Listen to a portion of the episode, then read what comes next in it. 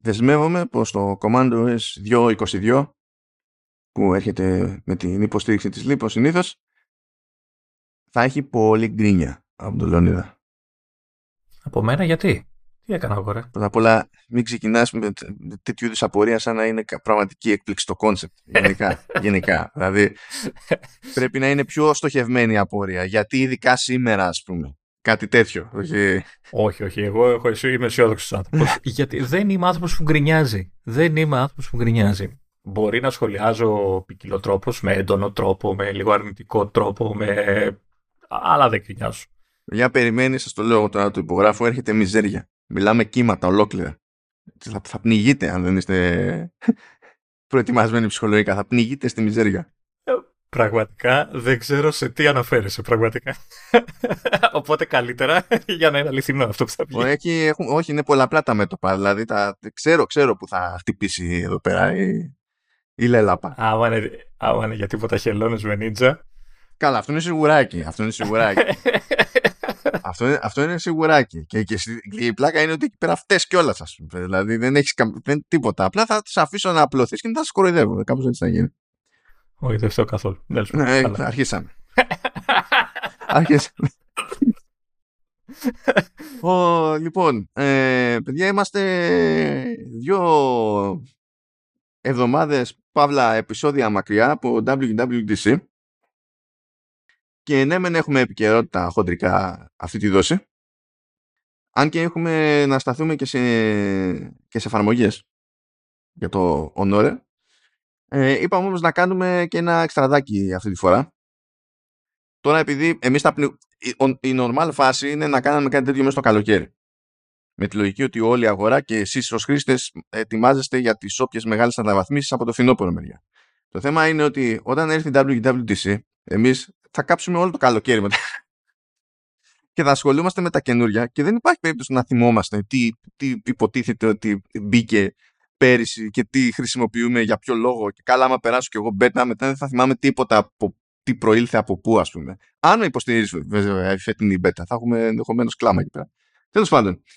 Ε, οπότε θέλουμε έτσι για την ιστορία να κλείσουμε αυτό το επεισόδιο με πραγματάκια που μπήκαν στα λειτουργικά της Apple αυτή τη σεζόν και που βλέπουμε τελικά στην καθημερινότητά μας να τα αξιοποιούμε όντως. Δηλαδή το ζήτημα δεν είναι να αξιολογήσουμε τα, τα, λειτουργικά τα ίδια, αλλά να δούμε τι μας μένει από αυτή τη χρονιά που θεωρούμε ψηλοπροφανές ότι έχει πόδια και θα το χρησιμοποιούμε σε βάθος χρόνου κτλ. Αλλά πριν από αυτά έχουμε τα προβλεπέ μας που ευτυχώς τουλάχιστον στο κομμάτι των υπηρεσιών είναι ήπια Apple TV Plus παίζει εδώ πέρα τι να πούμε, δεν έχει καν φρέσκο φρέσκο πράγμα. Δηλαδή απλά πήρε η ημερομηνία η τρίτη και τελευταία σεζόν του Physical, θα σκάσει στις 2 Αυγούστου του 2023, οπότε OK. Okay. Και από εκεί και πέρα έκανε αυτόν τον κόπο που κάνει συνήθως μερικές φορές το χρόνο η Apple και μάζεψε εκεί πέρα σε ένα δελτίο τύπου όλο το πρόγραμμα που έχει για, για παιδικό περιεχόμενο. Παίζει το Physical να είναι από τις πιο παραμελημένες σειρές από, από πλευράς ε, θεατών, λέω. Είναι, δεν ξέρω, είναι sleeper hit για μένα. Κοίτα, δεν ξέρω, στην τελική, να, βγάζει τρεις σεζόν, ξέρω εγώ. Όχι, ναι, ναι, από τη μία είναι, ναι, όντως. Απ' την άλλη δεν νομίζω ότι μπορεί να κερδίσει εύκολα κάποιον, δηλαδή άμα το δει και τα λοιπά, αλλά έχει πολύ υποχθόνιο χιουμοράκι, ρε παιδί, πολύ περίεργο χιουμοράκι και έχει φάση. Κοίτα, εμένα με φτάνει που έχει την Burn. Ναι, εντάξει. Συνήθως δηλαδή μου αρκεί αυτό. είμαι, είμαι απλός άνθρωπος. Είναι... Είμαι, είμαι... Ναι, είμαι. Ερωτηματικό. ε, πάμε σε πράγματα χωρίς το ερωτηματικό, που είναι τουλάχιστον το πρόγραμμα εδώ για τα παιδικά. Τι λέει The Snoopy Show, τρίτη σεζόν, 9 Ιουνίου. Σου λέει να τα πούμε τώρα, γιατί τότε θα έχει τρέξει και το Developer Conference, ποιος θα, ποιος θα ασχολείται. Ε, επίσης, 18 Αυγούστου, Snoopy Presents One of a Kind Marcy. Αυτό υποτίθεται ότι είναι νέο uh, special του, του Snoopy. Γιατί και το διευκρινίζω ότι είναι νέο από την άποψη ότι μερικές φορές κάνεις στην υπηρεσία και παλιά specials για τα οποία παίρνουν τα δικαιώματα. Αλλά αυτό είναι καινούριο. Ε, επίσης, ε, έρχεται το 2024, δεν έχει όμως συγκεκριμένη ημερομηνία, νέα σειρά Snoopy που θα λέγεται Camp Snoopy. Οπότε η φάση είναι Snoopy σε κατασκήνωση και τα λοιπά. Αντίστοιχα, θα έρθει κι άλλο special του Snoopy. Λέγεται Snoopy Presents Welcome Home Franklin μέσα στο 24. Άγνωστο το πότε ακριβώς. Και τι, πέρα από το, Snoopy, από το Snoopy έχουμε και άλλα πράγματα. Έχουμε νέο special του Duck and Goose που έρχεται επίσης 9 Ιουνίου του 23. Δεύτερη σεζόν του Lovely Little Farm 16 Ιουνίου του 23. Δεύτερη σεζόν του Duck and Goose 7 Ιουλίου του 23. Α, νέα ε, επεισόδια μικρού μήκους ε, Eva the Outlet 4 Αυγούστου και 22 Σεπτεμβρίου του 2023 έχουμε Peanuts Anthology 3 και 4 που τέλος πάντων είναι μια σούμα από κλασικά παλαιότερα που έρχονται για πρώτη φορά στο Apple TV Plus και that's pretty much it. Δεν χρειάζεται να το... Μου κάνει εντύπωση πάντως η, η αγάπη της υπηρεσίας για το Snoopy, έτσι. Αφού έχει πάρει ε... δικαιώματα, εσύ, τι, θα, πει, θα κάθομαι και θα τα έχει... κοιτάω; Ε, ναι, ό... ναι, όχι, εννοώ ότι που, που έκατσε και πήρε δικαιώματα, γιατί δεν νομίζω ότι είναι animation που... Να, να πω ότι είχε πεθάνει, ότι ή εδώ στην Ελλάδα, ξέρω εγώ, έχουμε, εγώ, εγώ δεν το θυμάμαι καλά, δηλαδή πρέπει να είμαι πολύ μικρός όταν έπαιζε ο Snoopy, ρε κάνει εντύπωση που επιλέξαν αυτό ρε παιδί, για να πάρουν δικαιώματα και τώρα του δίνουν, δίνουν πόνο και βγάζουν συνέχεια. Δεν ξέρω, μπορεί, μπορεί είπα να μετράει. Μπορεί, μπορεί. Ούτε, βασικά και εδώ να μετράει, δεν είμαι σίγουρος ότι θα το είχα πάρει χαμπάρι, οπότε ξέρεις, σημασία έχει τι βλέπουν αυτοί, ρε παιδί μου. Τι να σου πω. Αλλιώς ότι το ξέρω στα franchise, ναι, το ξέρω στα franchise. Είχα προλάβει. Δεν το ξέρουν οι νεότερες γενιές που υποτίθεται σε αυτές. Ε, εντάξει, δεν μπορούσε να αγοράσει Peppa Pig, οπότε πήρε Snoopy. να γίνει. Όχι, να σου πω κάτι, μακάρι να, να τραβάει ρε παιδί μου, γιατί είχαν φάσει, ήταν ωραία. Ωραίες σειρές mm. αυτές. Αυτά από Apple TV Plus. Θα πάμε κατευθείαν σε Apple Arcade με Teenage Mutant Ninja Turtles Splintered Fate που θέλω να πω ότι ανέπτυξε αγαπημένη μου εταιρεία Super Evil Megacorp. Αυτό, αυτό θέλω να πω εγώ. Ε, ναι. Γιατί προσπαθείς καν, γιατί προσπαθείς, αφού εγώ το έπαιξα περισσότερο. το έπαιξα περισσότερο. δηλαδή δεν Το έπαιξες περισσότερο. Έπαιξα, έπαιξα κι εγώ. Εντάξει, δεν το προχώρησα όσο εσύ, αλλά έπαιξα όσο άντεξα. Ε, να πω εγώ απλά στα γρήγορα ότι τώρα αυτό το λέμε hack and slash. Το λέμε beat em up από τα παλιά τύπου Double Dragon στημένο έτσι, ξέρεις, ψευτό τρισδιάστατη γωνία, δυόμιση μάλλον, δυόμιση D και βαράμε ανελειπώς ό,τι έρχεται πάνω μας κτλ. Κάτι τέτοιο είναι τέλος πάντων. Ε, εννοείται είναι μειγμένος στον κόσμο των ε, χέλωνων ατζικίων. Τζατζικίων, ναι, εντάξει. Τζατζικίων, ναι. Τα χέλωνο-τζατζίκια, έτσι θα τα λέμε εμείς. Χέλωνο-τζατζίκια, ναι. Ε, τα οποία δεν, ποτέ δεν είχα ιδιαίτερη αγάπη. Όχι αγάπη, δεν, ποτέ δεν είχα ενδιαφέρον βασικά. Δεν, δεν ποτέ πέρασε και, πέρασε και δεν ακούπησε ποτέ. Εντάξει, ίσως είναι πιο μετά από την εποχή μου. Θέλω να σου πω ότι έχω ντυθεί χελωνονιντζάκι. Ε, εντάξει. Και πότε θα τα βγάλεις τα ρούχα. ναι. Ε, okay, οπότε καταλαβαίνω γιατί εσύ έπαιξες περισσότερο. Ε, εμένα με εκνεύρισε κατευθείαν αυτόματα, αυτόματα το κόνσεπτ του παιχνιδιού όπως μου είπε ο Μάνος, έτσι, το οποίο τώρα τι είναι, roguelike, να το πω. Ε... Βασικά είναι, ε, κατ' εμέ είναι κάτι τύπου ε, dungeon crawler αλλά αντί να έχει τη λογική του Diablo που έχει αρχή, μέση και τέλος και μετά λες ξεκινήσω άλλο ένα run και ξαφνικά το τερματίζεις ε, και πηγαίνει σε άλλα επίπεδα δυσκολίας κτλ.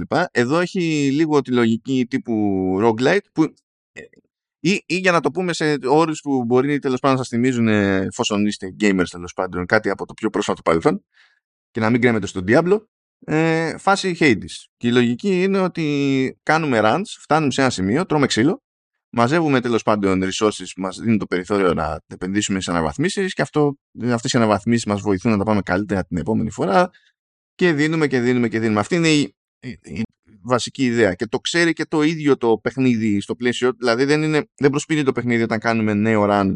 Οι χαρακτήρες δεν προσποιούνται ότι ξεκινάμε το παιχνίδι από την αρχή. Ε, αναφέρεται δηλαδή, υπάρχει αντίληψη του ότι πάμε ξανά και ξανά, ξανά και ξανά και ότι είναι μια συνεχιζόμενη προσπάθεια, ας το πούμε έτσι, και από την πλευρά των χαρακτήρων. Τώρα εντάξει, χαρακτήρες, ε, ναι, OK. Okay. Απήχθη ο Splinter, ε, παίζουν κάποια πραγματάκια εκεί πέρα, θέλουν να σώσουν τον μπαμπά τα χελωνονιντζάκια, γίνεται εκεί μανούρα, που και που έχει πίτσα. Δηλαδή, ε, αυτό είναι το character development σαν φάση. Και φυσικά υπάρχει ο Shredder, υπάρχει ο Bebop και υπάρχει και ο Rocksteady, που είναι τα βλήματα της υπόθεσης. Αν και περίμενα να έχουν περισσότερο ρόλο, η αλήθεια είναι, μεγαλύτερο ρόλο αυτοί οι δύο. Έχουν αέρα για κωμωδία, ρε παιδί μου, αλλά δεν. OK. Okay. Εντάξει. Η, η, αλήθεια είναι ότι κάποια στιγμή πρέπει να οργανωθούμε σε τέτοιου είδους παιχνίδια να κοιτάμε και το multiplayer μεταξύ μας. Γιατί έχει online multiplayer από ό,τι είδα. Ε, να δούμε αν, ε, αν έχει κάτι. Αν... Σε αυτό το παιχνίδι, άμα είχα στ' αυτί μου στο multi, θα σε διέλυε. Δεν θα σου μίλαγα καθόλου. Ναι. ε, ε, εγώ να πω, για, να, να πω ότι ε, καταλαβαίνω, το παιχνίδι είναι καλοφτιαγμένο, έτσι. Δεν, είναι, δεν έχει θέμα. Είναι μια χαρά. Ε, εννοείται χειριστήριο, έτσι. Ναι, όχι, δεν υπάρχει. Εντάξει. ναι. Θέλει χειριστήριο, OK. Okay. Ε, ε, ε, εγώ αντιδρώ με το κόνσεπτ, γενικά, όχι στο συγκεκριμένο παιχνίδι, γενικά με το κόνσεπτ αυτό του, του roguelike. Ε, μου τη βαράει. Δεν, δεν είμαι πια σε ηλικία να έχω τέτοιες υπομονές και να ξεκινάω από την αρχή και να ξαναπηγαίνω μέχρι ένα σημείο και να τρώω ξύλο και μετά να γυρνάω πίσω σε ένα hub και να μου λένε, ξέρεις, τώρα έχεις πάρει. Ε, δεν ξέρω εγώ τι έχεις συλλέξει και μπορείς να γίνεις πιο δυνατός και συνέχισε και ξανά από την αρχή και μέχρι να φτάσεις σε ένα βήμα παραπάνω για να ξαναπάρεις κάτι που έχεις συλλέξει και ένα. Ε, εν τω μεταξύ το συγκεκριμένο ε, υπήρχε φάση, τώρα μπορεί να φταίει ότι ήμουν εγώ αρνητικά έτσι, μπορεί, μπορεί, το πούμε. μπορεί. Ε, έχει, έχει 1442 είδη power-ups. Ναι, λοιπόν, αυτό, αυτό είναι από τα θετικά του όχι το πλήθος, γιατί όταν εγώ βλέπω ένα μάτσο ξέρεις, τέτοιο πλήθος, δεν το θεωρώ αυτόματα θετικό. Συνήθως το θεωρώ πρόβλημα. Όχι, όχι. Ε, ε, δηλαδή σε βομβαρδίζει. Dragon Coins, Dream Coins, ε, πώς το λένε, Abilities, ε, τα άλλα πώς τα λέει του κάθε χαρακτήρα, τα... δεν θυμάμαι πώς λένε, τι είναι. Τι είναι. Τα Inspirations ε, καλά, τέλος πάντων. Τα Inspirations, μπράβο, ναι. Ε, μετά κάθε όπλο, ε, πράγματα που βρίσκεις μέσα στην που παίζεις κτλ. Ε, νομίζω ότι παρά είναι περίπλοκο Δηλαδή θα μπορούσε να έχει μια, δύο, τρεις κατηγορίες συγκεκριμένες βασικές και πάνω εκεί να πατάει ένα ολόκληρο σύστημα, ρε παιδί μου. Δεν ξέρω. Λοιπόν, ας πω γιατί εμένα μου άρεσε αυτό το, αυτό το σημείο που εσένα σε ενοχλεί. Γενικά, το, ε, το παιχνίδι, καλά, μπορούμε να διαλέξουμε οποιοδήποτε χελονιτζάκι είναι και έρχεται με το default του όπλο, δεν αλλάζουμε κάτι προς αυτό. Και συνήθως έχει και ο, ο, το κάθε χελονιτζάκι ένα tool, το λέει το οποίο μπορεί να είναι, ξέρω εγώ, να, μια, ένα ability που να τραβάει το aggro, μπορεί να είναι ένα ability που να εκτοξεύει, ξέρω εγώ, shuriken, μπορεί κάτι δεν έχει. Και έτσι κι αλλιώς το tool αυτό μπορούμε να το αλλάξουμε στην πορεία. Αλλά το βασικό όπλο δεν αλλάζει. Και από εκεί και πέρα υπάρχει και κάποιο special, το οποίο special επίσης είναι χαρακτηριστικό του, του χαρακτήρα και πορευόμαστε κάπως έτσι.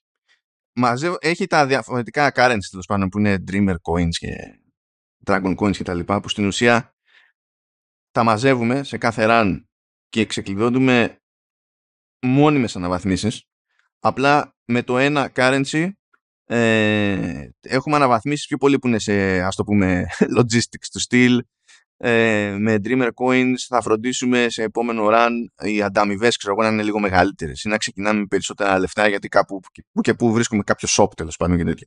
Ενώ με Dragon Coins πηγαίνουμε και βελτιώνουμε τις ικανότητες του, των, των, των χαρακτήρων. Ξεκινάμε δηλαδή με περισσότερο health, ξέρω εγώ, έχουμε περισσότερο damage, περισσότερο damage στο τέτοιο. Είναι, το ένα έχει να κάνει με το χαρακτήρα, το άλλο έχει να κάνει με, το, με τη βελτίωση τέλος πάντων των λοιπόν συστημάτων, των υποστηρικτικών. Αλλά επειδή λες ότι έχει ένα δισεκατομμύριο abilities και, και τα λοιπά, ποιο, γιατί το θεώρησα καλό εγώ εκεί πέρα; Στην ουσία τι γίνεται, κάθε φορά που περνάμε μια πίστα, ας πούμε, ε, μεταξύ των ανταμοιβών ε, μπορούν να είναι διαφορετικά πράγματα. Μπορεί να είναι ένα νέο tool και να αντικαταστήσει το προηγούμενό μας. Μπορεί να είναι ένα κομμάτι πίτσα για health. Ε, που δεν τα μοιράζει απλόχερα το παιχνίδι και το κάνει επίτηδες, γιατί το ζήτημα είναι να βρίσκουμε τείχο κάποια στιγμή και να βελτιωνόμαστε.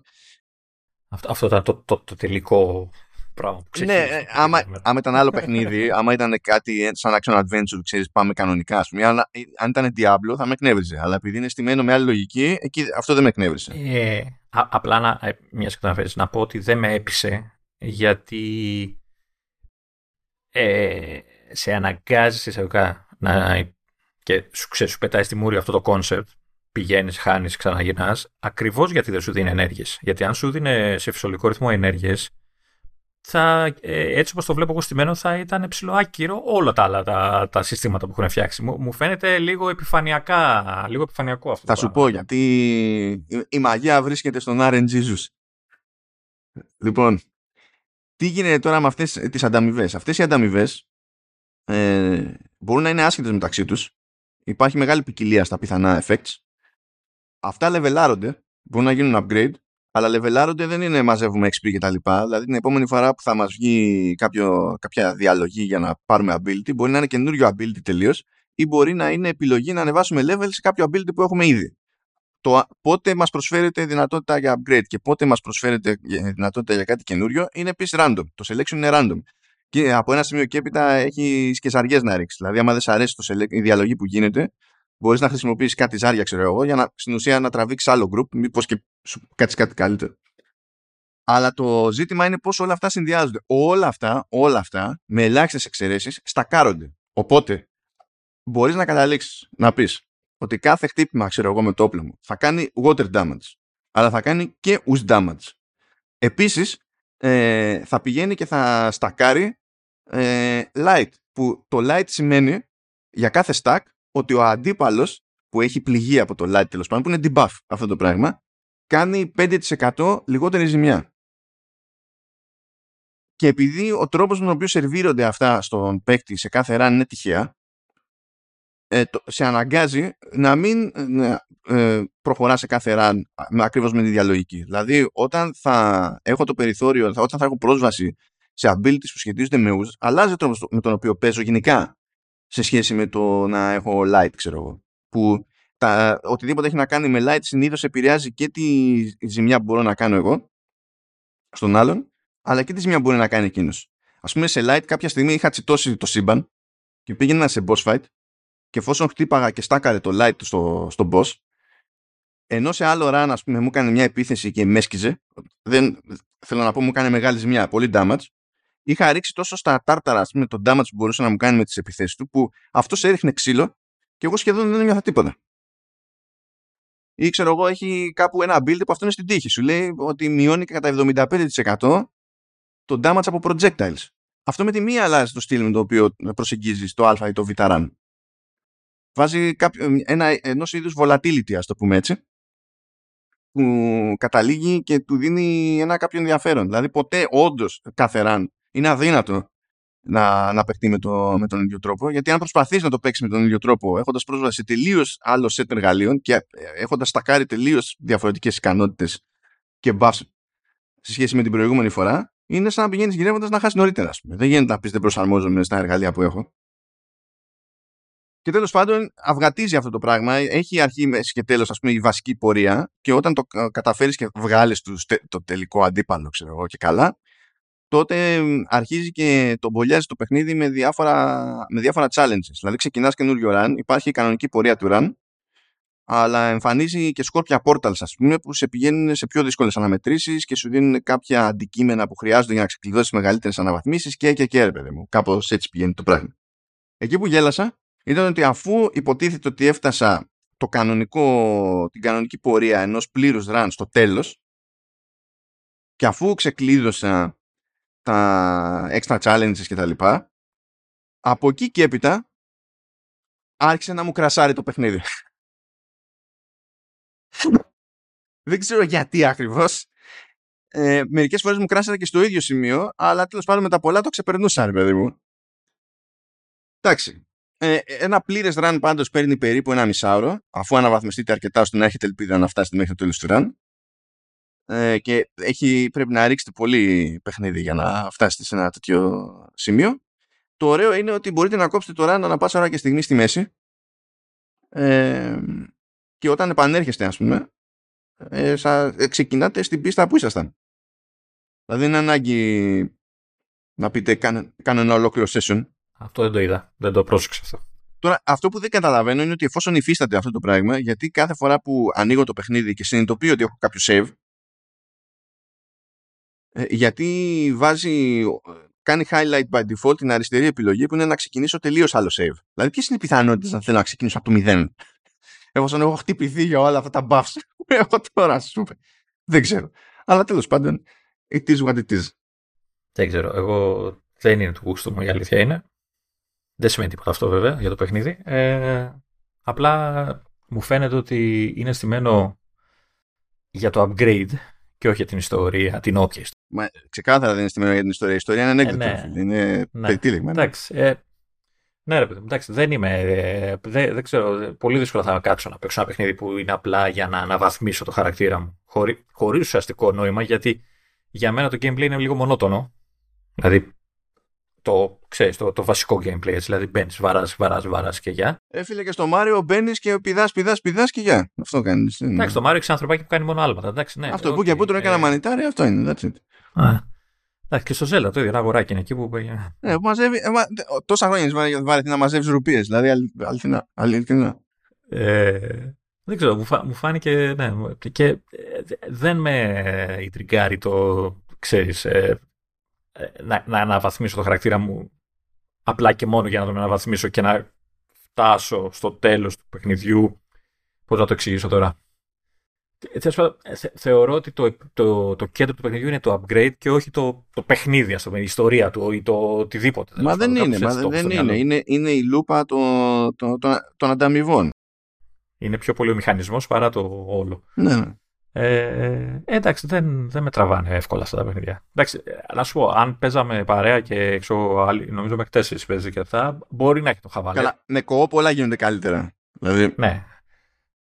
Απλά ήθελα να δω αν παίζει όντως καλά, γιατί ξέρεις, δεν έχω δοκιμάσει και ποτέ έτσι με servers και αυτά τι, τι παίζει. Θα γίνονταν καλύτερο γιατί θα με είχε στο αυτί, στο αυτί σου. βασικά. Πάντως το τηλέφωνο στο solo είναι για πάντα, ξέρω εγώ, 60 frames, δεν καταλαβαίνει Χριστό. Γενικά είναι όντως καλοφτιαγμένο αυτό το πράγμα. Ναι, ακόμη και στο, στο Mac το παίξα εγώ. Ε, έχω Στο έχω Mac μερικές διαφωνιούλες λίγο με το, με, τέλος πάντων, με το πώς λειτουργούν ώρες ώρες κάτι μενού. Δηλαδή, ε, μου βγάζει μια λίστα με abilities. Βλέπω την κορυφή της. Και αποφασίζω ότι θέλω να δω το υπόλοιπο της λίστας. Πατάω κάτω και δεν γίνεται τίποτα. Γιατί δεν γίνεται τίποτα, γιατί μετά πατάω πάνω και ενώ μου έχεις βγάλει τη λίστα εκεί που είναι και βλέπω το πρώτο item, θεωρείς ότι έχω επιλεγμένο το τελευταίο item στη λίστα που είναι εκτός οθόνης; Είναι αυτά πλέον, αυτά με τρελαίνουν, ρε. Με τρελαίνουν, διότι λες, δεν μπορούμε να παλεύουμε για την, στάνταρ, για την απλή πλοήγηση σε μια λίστα. Ένα, ένα, ένα πράγμα που κινείται κάθετα και έχει κάτι κουτάκια. Δεν γίνεται να παλεύουμε με αυτή την ιστορία. Δηλαδή τε- τρελαίνομαι πλέον με παιχνίδια που αποτυγχάνουν σε κάτι, σε κάτι τέτοια απλά και βασικά. Τέλος πάντων, ε, έχουμε άλλη μια εξέλιξη σε gaming και Apple Silicon. Αυτό, αυτό με κούφανε περισσότερο βασικά, διότι το Layers of Fear, που στην ουσία είναι περίπου remake του πρώτου ε, τίτλου στο franchise αυτό, ε, όχι απλά θα βγει σε Mac με Apple Silicon, αλλά θα βγει στην ημερομηνία, του- δηλαδή μέσα Ιουνίου, ε, νομίζω 15 Ιουνίου, που βγαίνει και στα υπόλοιπα formats και μιλάμε για παιχνίδι με Unreal Engine 5. Και διαβάζω ότι θα αξιοποιεί και το Metal Framework, ε; Full. λέει.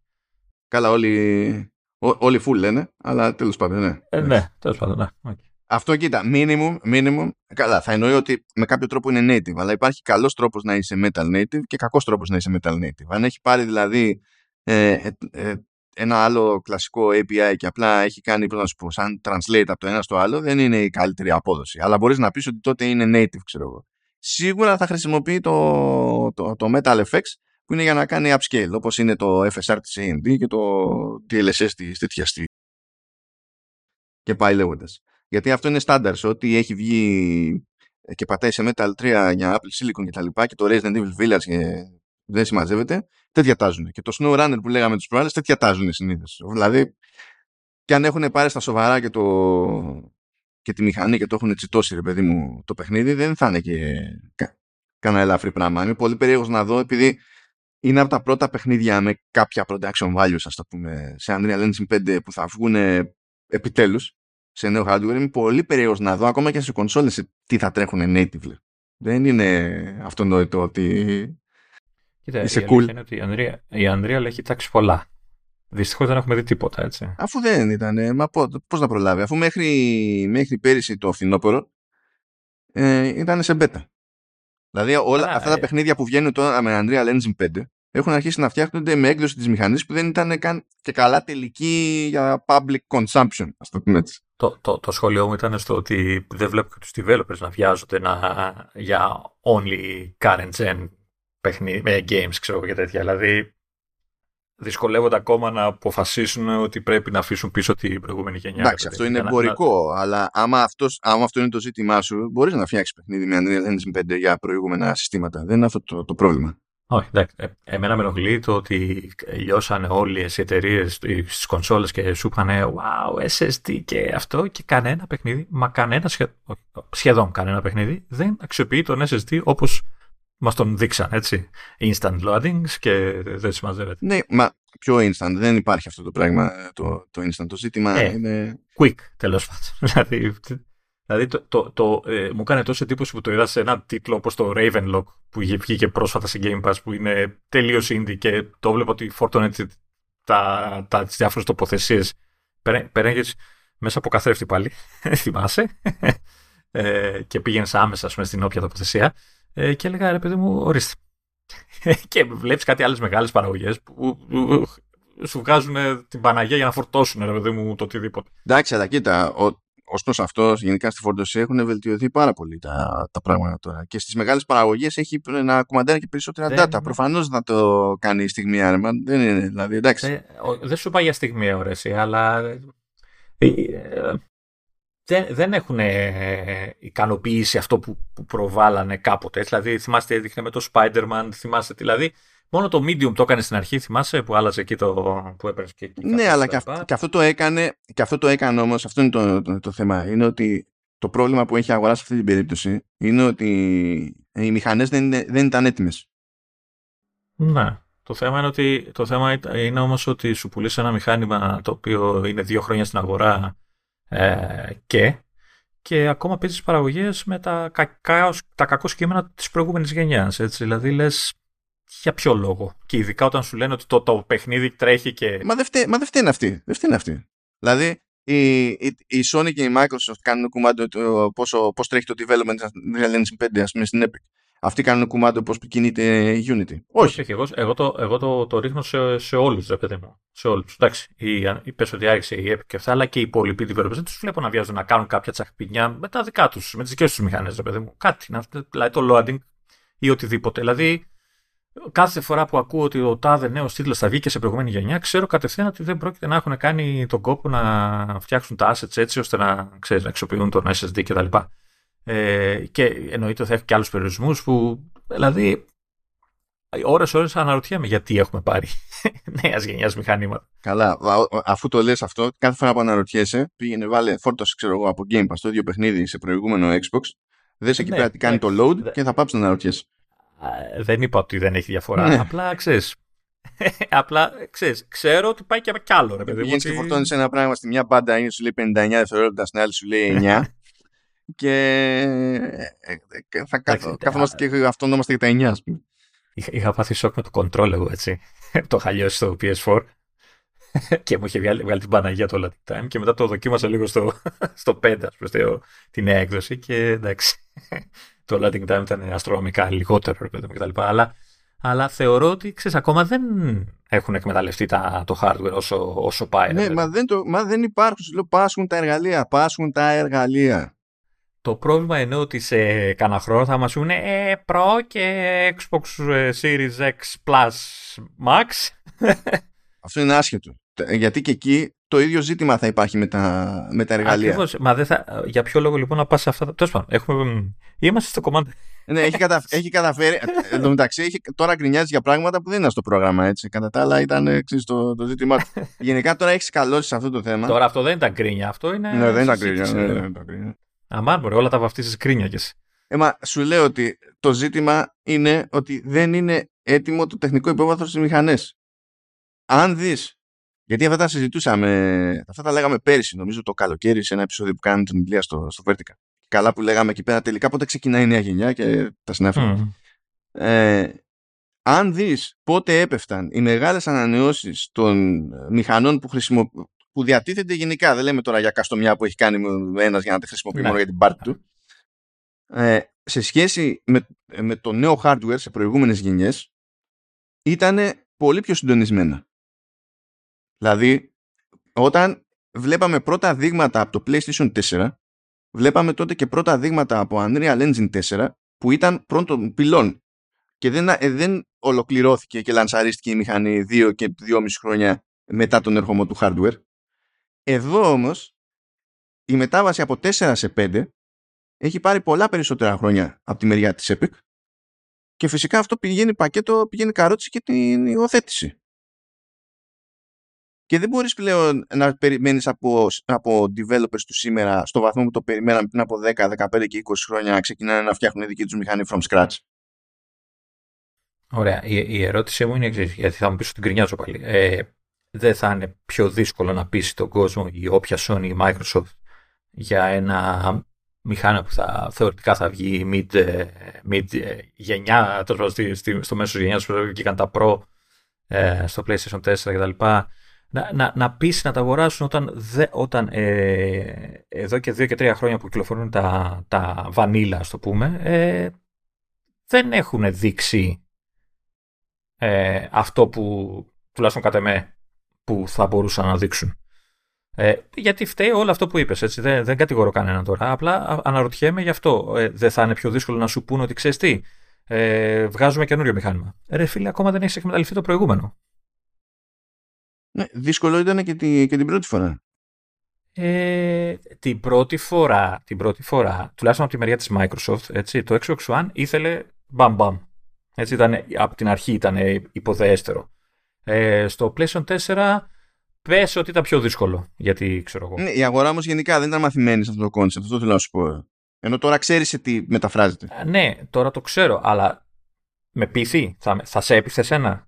Δεν χρειάζεται να σε πείσει, να πείσει τη μάζα, γιατί και όταν βγήκαν αυτά τα μηχανάκια, οι βασικές εκδόσεις που λάγανε όλα τους τα χρόνια περισσότερο. Οπότε πηγαίνει και θα πιάσει αυτό που θα πει ότι θες να είσαι τέτοιο, θες να έχει καλύτερα frame rates και καλύτερες αναλύσεις. Αυτό δεν Τι άλλο να σου πει. Δεν χρειάζεται. Και άμα σε νοιάζει ένα αυτό το πράγμα, θα πας και θα το φας. Με την ίδια λογική που έχει, πώς να σου πω, θα βγει Nvidia, θα σου πει: Έχω αυτή, αυτή και αυτή την κάρτα. Η PMT έχω αυτή, αυτή και αυτή την κάρτα. Διάλεξε να δεις, τα κάνεις. Νιώθω ότι σε αυτή τη γενιά ε, ότι πάει λίγο στράφη μέχρι στιγμής οι, οι, οι, οι εκδόσεις που έχουν βγει. Έτσι. Πάνε λίγο. είτε βγαίνουν μεγάλες παραγωγές που θα μπορούσε να τις παίξεις στην προηγούμενη γενιά, με τα καλά και τα κακά τους, ε, είτε όταν βγαίνουν αποκλειστικά είναι ελάχιστα, έτσι. Και όταν είναι, πολλά από αυτά μπορεί να μην τρέχουν και σωστά, ας πούμε, να είναι, ξέρεις, ε, κα, κακές, ε, όχι παραγωγές, ας το πούμε, με πολλά προβλήματα. Ε, μου φαίνεται ότι πάει λίγο στράφι. Τέλος πάντων, πάμε πίσω. γύρνα. Πάμε. Γύρνα, γύρνα. OK. Okay. Γύρνα, βρήνα. Λοιπόν, ε, να φύγουμε από όλη αυτή την ιστορία, από αυτό το περίπου vertical που κάναμε εδώ πέρα. Να πούμε ότι φύτρωσαν τα Beats Studio Buds Plus και συνεχίζω να έχω απορία γενικά για, το, για τη σχέση της Apple με την Beats που έτσι όχι για το αν ανήκει μία στην άλλη, ναι, η Beats ανήκει στην Apple.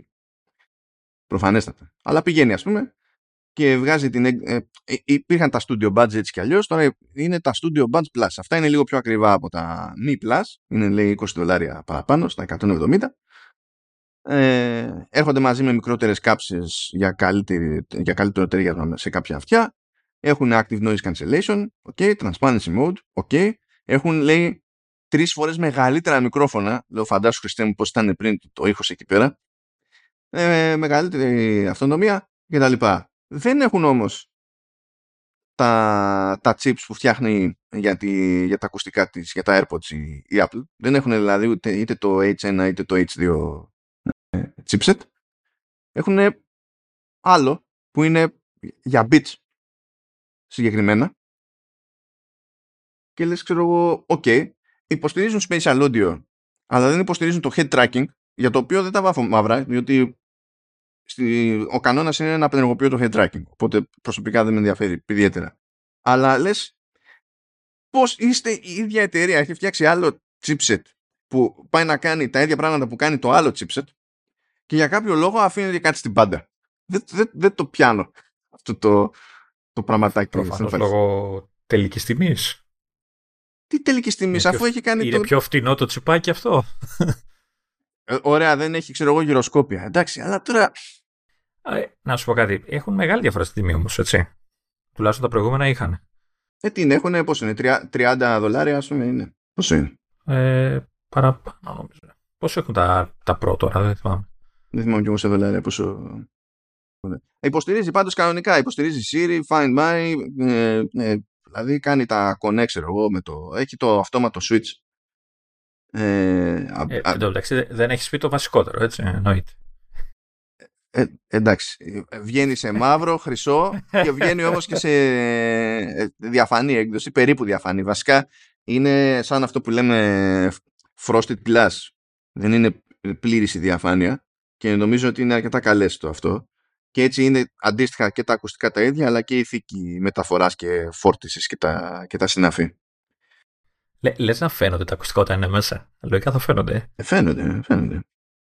Φαίνονται. Το άλλο που μου κάνει εντύπωση εδώ πέρα, επίσης, είναι ότι συνήθως η Apple σου λέει, σου δίνει ε, αυτονομία τόσο και σου δίνει μια μέτρηση συγκεκριμένη και σπάνια κάνει τον κόπο να σου πει τι γίνεται σε αυτονομία έτσι και βγάλεις το noise cancellation ή το transparency, τα βγάλεις τελείως off. Ή όταν τα βγάλεις off, η διαφορά στην αυτονομία είναι μικρή. Ενώ εδώ η διαφορά στην αυτονομία είναι ουσιώδης όταν τα βγάλεις όλα off. Και ίσα ίσα η στάνταρ μέτρηση που σου δίνει είναι για το πόσο κρατάνε όταν όλα είναι off. Δηλαδή, η στάνταρ μέτρηση στην πρόθεση είναι πόσο θα σου κρατήσουν τα ακουστικά βγάζοντας off αυτά που υποτίθεται ότι είναι νέες προσθήκες. και δεν, δεν, δεν, πιάνω, δεν πιάνω το όλο ζύγι. Δεν πιάνω το όλο ζύγι στο κουμάντο αυτό. Με βάση τα προηγούμενα που τα έχω, ε, δεν κακά ακουστικά. Έτσι, μπορεί να μην είναι AirPods Pro, έτσι, Όχι, αλλά... δεν τα θεωρώ άσχημα. Δεν τα θεωρώ άσχημα και θεωρώ κιόλας ότι στην τελική ε, αν κάποιος ψήνεται για τέτοιο πώς πω, για ένα τέτοιο σύνολο λειτουργιών, δυνατοτήτων κτλ. Και, και προσέγγισης και είναι σε Android πιο, πιο πολύ νόημα βγάζει να πάρει Beats να πάρει αυτά εδώ παρότι προφανώς πάλι δεν μπορεί να χρησιμοποιήσει το αυτόματο switching μεταξύ συσκευών Apple γιατί δεν έχει συσκευές Apple έτσι. δεν μπορεί να χρησιμοποιήσει το Find My OK okay. αλλά μπορεί να κάνει όλα τα άλλα ας το πούμε Find My νομίζω ότι δουλεύει. Μπορεί και να κάνω λάθος. Τα παλιά νομίζω εμφανιζόντουσαν στο, στην έβρεση. Αλλά δεν είμαι και 1000% σίγουρος δεν το θυμάμαι. Okay. Αλλά λέω τώρα σε περίπτωση που δεν είσαι σε Apple, παιδί μου. Ναι, εντάξει. Δηλαδή όταν, όταν είσαι σε Apple hardware έχεις με τη μία πάντα ένα λόγο παραπάνω να πεις σα κοιτάξω για AirPods ξέρω Τα bits πάλι, πάλι σε κάλυπτουν, πάλι κάνουν σχεδόν τα πάντα. Αλλά αν είσαι από την πλευρά του Android είναι πιο λογικό να πεις ότι να, ας κοιτάξω τα bits αντί να κοιτάξω τα AirPods γιατί δηλαδή λες τώρα περίεργη επένδυση ας πούμε σαν, σαν φάση. Πολύ μου αρέσει που έχει screenshot που δείχνει το να βάζει τη θήκη και τα ακουστικά στην τσέπη και να λέει από κάτω το διάφανο ταιριάζει με όλα τα ρούχα. Mm. Λες, οκ. ναι, γενικά δεν θέλω να το χαλάσω, αλλά το ένα πράγμα που ταιριάζει με τα πάντα είναι το μαύρο. Μέχρι και με σένα. ναι, ναι. Αλλά δηλαδή αυτό είναι, αυτό είναι νόμος, έτσι ε, δεν έχει σημασία σε ποιον αιώνα βρισκόμαστε, είναι, είναι νόμος, είναι, είναι στανταράκι. Όχι, αλλά ε, ε, τράβηξε ολόκληρο screen να το βάζεις στην τσέπη του, πούμε, και για να γράψεις αυτή τη... Μπο. δηλαδή, εντάξει. Εντάξει, μωρέ. Εδώ, εδώ υπότιτλος, επειδή λες τώρα φαντάζομαι για το κείμενο στο The Verge, Mm. Ναι, λέει It's cool to be clear. Τώρα, εντάξει, οκ. Το, το καταλαβαίνω, αλλά κάνε λίγο κράτει, ξέρω εγώ. Να. Λοιπόν, από ό,τι λέει το, το Mac Rumors είναι 20 δολάρια πιο ακριβά από τα προηγούμενα. Mm. Α, δεν έχουν τέτοιο, δεν έχουν ασύρματη φόρτιση αυτά, οπότε ένας λόγος, μια διαφορά ναι, ακόμη με τα ναι. AirPods. Ε, που και τα AirPods τελευταία την αποκτήσαν, έτσι τελευταία. Τα AirPods Pro ε, τα, είχα, τα είχαν εξ αρχής. Τα απλά τα AirPods είναι που τα βάλανε από τη δεύτερη γενιά. Στη θήκη, ναι. Αυτό. Ε, ψάχνω να βρω λέει την τιμή για το... Λοιπόν, αλλά it is what it is. Τώρα, να σου πω την αλήθεια, ίσως, ε, ξέρεις, η μία, ε, έτσι, το, το ένα στοιχείο που θα μπορούσε να, να κάνει κάποιον να επιλέξει τα badge από τα Pro είναι, ξέρεις, ο ήχος. Και δεν μιλάω για την ποιότητα μόνο, αλλά και ξέρεις. Δηλαδή, νομίζω ότι τα μπάτς είναι λίγο πιο μπάσα. Σε σχέση με τα AirPods ή τέλος πάντων κάτι μπορεί δηλαδή κάποιος να προτιμάει, ξέρεις αυτού του είδους τον ήχο, ρε παιδί Λίγο πιο γεμάτο. Λυπάμαι για σας, αλλά ξέρω ότι υπάρχει. Δε, το ξέρω και εγώ υπάρχω. Και εμένα μου αρέσει να έχει πιο πολύ μπάσο. Ε, γι' αυτό λυπάμαι. Κάθε εβδομάδα εδώ είμαι και λυπάμαι. Δεν είπα να το πνίγει το θέμα, αλλά να, να το νιώθεις και λίγο τον ήχο. λοιπόν, θα φύγουμε από τα bits. Να πούμε για την τιμή των όπλων ότι αξιώθηκαν και βγήκαν τα point updates παντού. Δηλαδή βγήκε tvOS 16.5, HomePod Software 16.5, WatchOS 9.5, ε, iOS και iPadOS 16.5, ε, macOS Ventura 13.4 και πάει λέγοντας. Και όχι μόνο αυτό, καλά δεν φέρνουν και μεγάλες αλλαγές τώρα που τα λέμε. Ε, είμαστε σε αυτές τις εποχές του χρόνου πια δεν έχει κανένα νόημα. Και έτσι κι αλλιώς ό,τι και αν ήταν τα έχουμε αναφέρει ε, προηγουμένως για να δω αν ξεχνάω κάτι συγκλονιστικό ε, όχι, εντάξει, να με ένα tab εδώ, κάτι security fix εκεί κτλ. Απλά ως, τα, το 16.5 στο TVS δίνει το, αυτό το multiview που λέγαμε ε, τις προάλλες, έτσι, που ε, ε, οθόνες και τέτοια. Ναι, που τέλος πάντων είναι μόνο στην περίπτωση που έχουμε να κάνουμε με live, δεν είναι ότι συνδυάζεις ξέρω, την εφαρμογή, το stream από Netflix ξέρω, από, από TV και τα βάζεις δίπλα-δίπλα.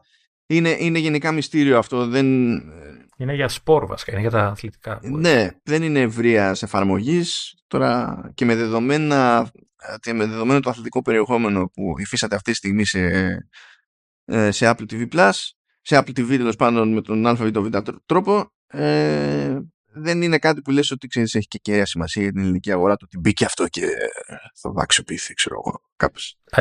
δεν ξέρω αν αξίζει να πούμε ότι κατά πάσα πιθανότητα υπήρξε μια μικρή καθυστέρηση στην κυκλοφορία τον update, έτσι, γιατί τα περιμέναμε από πότε ήταν, από την, ε, αρχή, την αρχή της προηγούμενης εβδομάδας, έτσι, όταν, ε, γιατί την πιο προηγούμενη εβδομάδα είχαν σκάσει τα, τα release candidate ε, σε beta κτλ. Οπότε συνήθως την επόμενη εβδομάδα πήγαιναν τα κανονικά, αλλά έκατσε ότι βγήκε και δεύτερο release candidate σε όλα. Οπότε κάτι προφανώς δεν πήγε όπως το θέλανε και υπήρξε μια μικρή καθυστέρηση στην επίσημη κυκλοφορία δεν έπαιξε καθυστέρηση στις πρώτες beta του 16.6 13-5 κτλ. Αποδεικνύει όμως αυτό που λέω γιατί πέσανε σχεδόν μαζί, έτσι. Ναι, ναι. ναι. Πετάξαμε και εκεί πέρα δεν. πρέπει να περάσει καλά η ομάδα των update. δεν κατάλαβα. Όλοι αυτοί περνάνε μονίμως καλά, δεν φαίνεται. Ε, τώρα το μόνο πράγμα που έχουν πάρει χαμπάρι ότι διαφέρει τέλος πάντων τουλάχιστον σε iOS 16.6 είναι ότι θα μπει μια λειτουργία, τέλος πάντων μια δυνατότητα που είναι στα τάματα εδώ για πολύ καιρό, το, το contact key verification σε, σε iMessage. Ε, αλλά τώρα αυτή τη στιγμή υπάρχει σαν επιλογή αλλά δεν λειτουργεί καν ενώ πριν δεν υπήρχε καν στις ρυθμίσεις και, και τα λοιπά ρε παιδί μου. Αυτό είναι τώρα ένα σύστημα που, που έχει Apple που βοηθά κάποιον να ε, να εξασφαλίσει ότι εκείνος με τον οποίο επικοινωνεί στην άλλη μπάντα ε, είναι όντως εκείνος που νομίζει ότι είναι. Α, θα, σε κάνω verification, να ξέρεις. Δεν είμαι βέβαιος από τι αποτέλεσμα θα μου βγάλει. Αυτό το είναι για περιπτώσεις ψηλού κινδύνου και τα λοιπά, για δημοσιογράφους ε, και Εγώ δεν κινδυνεύω μαζί σου όλο το, όλη την ημέρα, κάθε μέρα. Εντάξει, τώρα. Ε, εντάξει, μπορώ, μπορώ να το δεχτώ. Μπορώ να το δεχτώ. Αρέα Θεόφευε, πάλι, πάλι micro LED έχεις βάλει στο, στα, και μετά λες για μένα θα γκρινιάξεις. Πρώτα απ' όλα ξεκόλα λίγο με την γεροντική άνοια. Εσύ μου έστειλες αυτό το link. Οπότε καλά να πάθεις. ναι, δεν είπα να το βάλεις, εγώ το βάλει αστείο. Εσύ περίμενες ότι θα μου το στείλεις και δεν θα ασχοληθώ. Λέει micro LED πάνω και δεν θα ασχοληθώ. Ε, και μετά λέτε για μένα ότι θα γκρινιάσω. Λοιπόν, γενικά ε, το έβαλα γιατί πιστεύω ότι όχι πλήρως, αλλά μερικώς παραμεινεύεται αυτό. Ε, λέει ας πούμε μια αναφορά από Nikkei Asia Apple dives into display making to cut reliance on Samsung. Ε, και το πήρε αυτό και το Mac Rumors και λέει Apple to mass produce its own micro LED displays for iPhones. Α, αυτό δεν το κάζουμε ε, χρόνια τώρα, ότι προσπαθεί να... Αυτό ε, ρίχνει χρόνια για την, για την ανάπτυξη του, στο κομμάτι, δηλαδή άλλο το κατασκευαστικό. Ναι. Λοιπόν, εδώ κάνει ένα βήμα στο κατασκευαστικό. Αλλά αυτό δεν σημαίνει ότι κάνει όλα τα βήματα στο κατασκευαστικό. αυτό που λέει η, το, το ρεπορτάζ του Νικέ Ίζα και κακώς έχει αυτό το τίτλο η δημοσίευσή του και ακόμη χειρότερος είναι ο τίτλος του, του Mac Rumors είναι ότι πριν μπει στη διαδικασία που στην οποία μπαίνει συνήθως, ξέρεις από, από ποιο σημείο και έπειτα αναλαμβάνει ο εξωτερικός κατασκευαστής για να φτιάξει το, την οθόνη ως hardware, θα κάνει εκείνη πλέον από τη δική της την πλευρά κάποια έξτρα βήματα πριν αναλάβει ο επόμενος. Δεν μπαίνει ξαφνικά η Apple σε φάση «Α, θα φτιάξω γραμμή παραγωγής για να ε, βάζω υλικά στη μία μεριά και να βγαίνουν έτοιμες οθόνες στην άλλη». Ίσα ίσα που γίνεται αναφορά σε ένα συγκεκριμένο και σημαντικό στάδιο παραγωγής microLED που εμένα μου δείχνει ότι πρωτίστως είναι άλλο ένα, άλλη μια προσπάθεια που κάνει η Apple να μοιράζεται πιο αργά με εξωτερικούς συνεργάτες την πρόοδο που έχει κάνει εσωτερικά οπότε αυτό της δίνει μια κάποια θεωρητική εξασφάλιση και εφόσον ισχύει αυτό το πράγμα στο μυαλό μου υπονοεί ότι υπάρχει και ένα θεωρητικό περιθώριο να έχει κάνει κάποια τσαχπινιά όντως που δεν έχει κάνει άλλος. Και θέλει όταν έρθει η ώρα να φτιάξει οθόνες να πάει να κάνει το κονέ που θα κάνει με τη Samsung, ας πούμε, και να της το φορέσει έτοιμο. Και έτσι να είναι πιο δύσκολο ακόμη να προσαρμοστεί ο ανταγωνισμός στη, στη νέα κατάστα. Είναι μια ενδιάμεση φάση αυτό το πράγμα. Είμαι πολύ περίεργος, ειδικά αν έχει παίξει κάποιο breakthrough, να δω τι σοϊ breakthrough είναι αυτό. Φυσικά δεν ήμουν καθόλου, δεν εξεπλάγει καθόλου που η δημοσίευση στο Mac Rumors λέει ε, για άλλη μια φορά ότι ε, ε, θα ξεκινήσει τέτοιο με, σε Apple Watch Ultra αλλά επειδή έχουν αρχίσει να αισθάνονται όλοι αυτοί παρέα ότι δεν ξέρουν τους γίνεται σε αυτό το θέμα λέει ε, ναι εντάξει αλλά η όλη φάση μάλλον είναι several years away το οποίο θα το έπαιρνα ως ε, ε, τέλος πάντων θετική αλλαγή στο ρεπορτάζ αν δεν ήξερα ότι έχουν συνήθιο κάποια τέτοια media όταν ο χρονικός ορίζοντας σε μια ζήτηση είναι πάνω από ένα έτος να το αποδίδουν στο ρεπορτάζ ως several years. Οπότε δεν είμαι σίγουρος ότι έχουν μάθει από τις μέχρι τώρα αποτυχίες τους αλλά μπορεί και να έχουν μάθει. Δεν ξέρω. Θα δούμε. Μάλιστα. Λίγο απογοητεύεις σε αυτό το επεισόδιο. Είπα ότι σε αυτό το επεισόδιο εσύ είσαι γκρίνια. Το είπα, το είπα. Και μέχρι στιγμής έχω πετύχει. Τι έχει πετύχει, Μωρέ, τι έχω πει δηλαδή. Δηλαδή, εντάξει τώρα. Είπαμε εκεί τα τζατζίκια. Ε, αυτά δεν γκρίνιαξα, απλά είπα ότι δεν ε, είναι στο γούστο μου. Ε, μετά με αφορμή το Layers of Fear κάναμε ε, vertical. Ε, αυτό ήταν διαπίστωση. διαπίστωση. να λέμε να είμαστε ακριβείς στους όρους που χρησιμοποιούμε. Γκρίνια θα την καταλάβεις, πιστέψε με, θα την καταλάβεις. Κοιτάξτε, εμείς εδώ πέρα είμαστε, είμαστε podcast για Apple. Είμαστε συνήθως ακριβοί. Ακριβείς; Είναι, δεν ξέρω αν το έχουμε μάθει. Είναι, δεν, δεν είμαι σίγουρος ότι ταιριάζει στο concept. Ήθε, ήθελα να σου πω κάτι άσχετο τώρα. Ε, ήρθε, έπεσε στην αντίληψή μου. να είναι καλά ο Junior. Ε, εκπομπή ε, στο YouTube νομίζω είναι αυτό που νομίζω ότι πρέπει να με καλέσουν έτσι, επίσημα. Έτσι. Είναι εκπομπή που κάνουν, μαζεύονται ε, κομικοί και κάνουν ομαδούλα και κοντράρονται δύο ομάδες και καλά τώρα δύο ατόμων ε, πάνω σε jokes.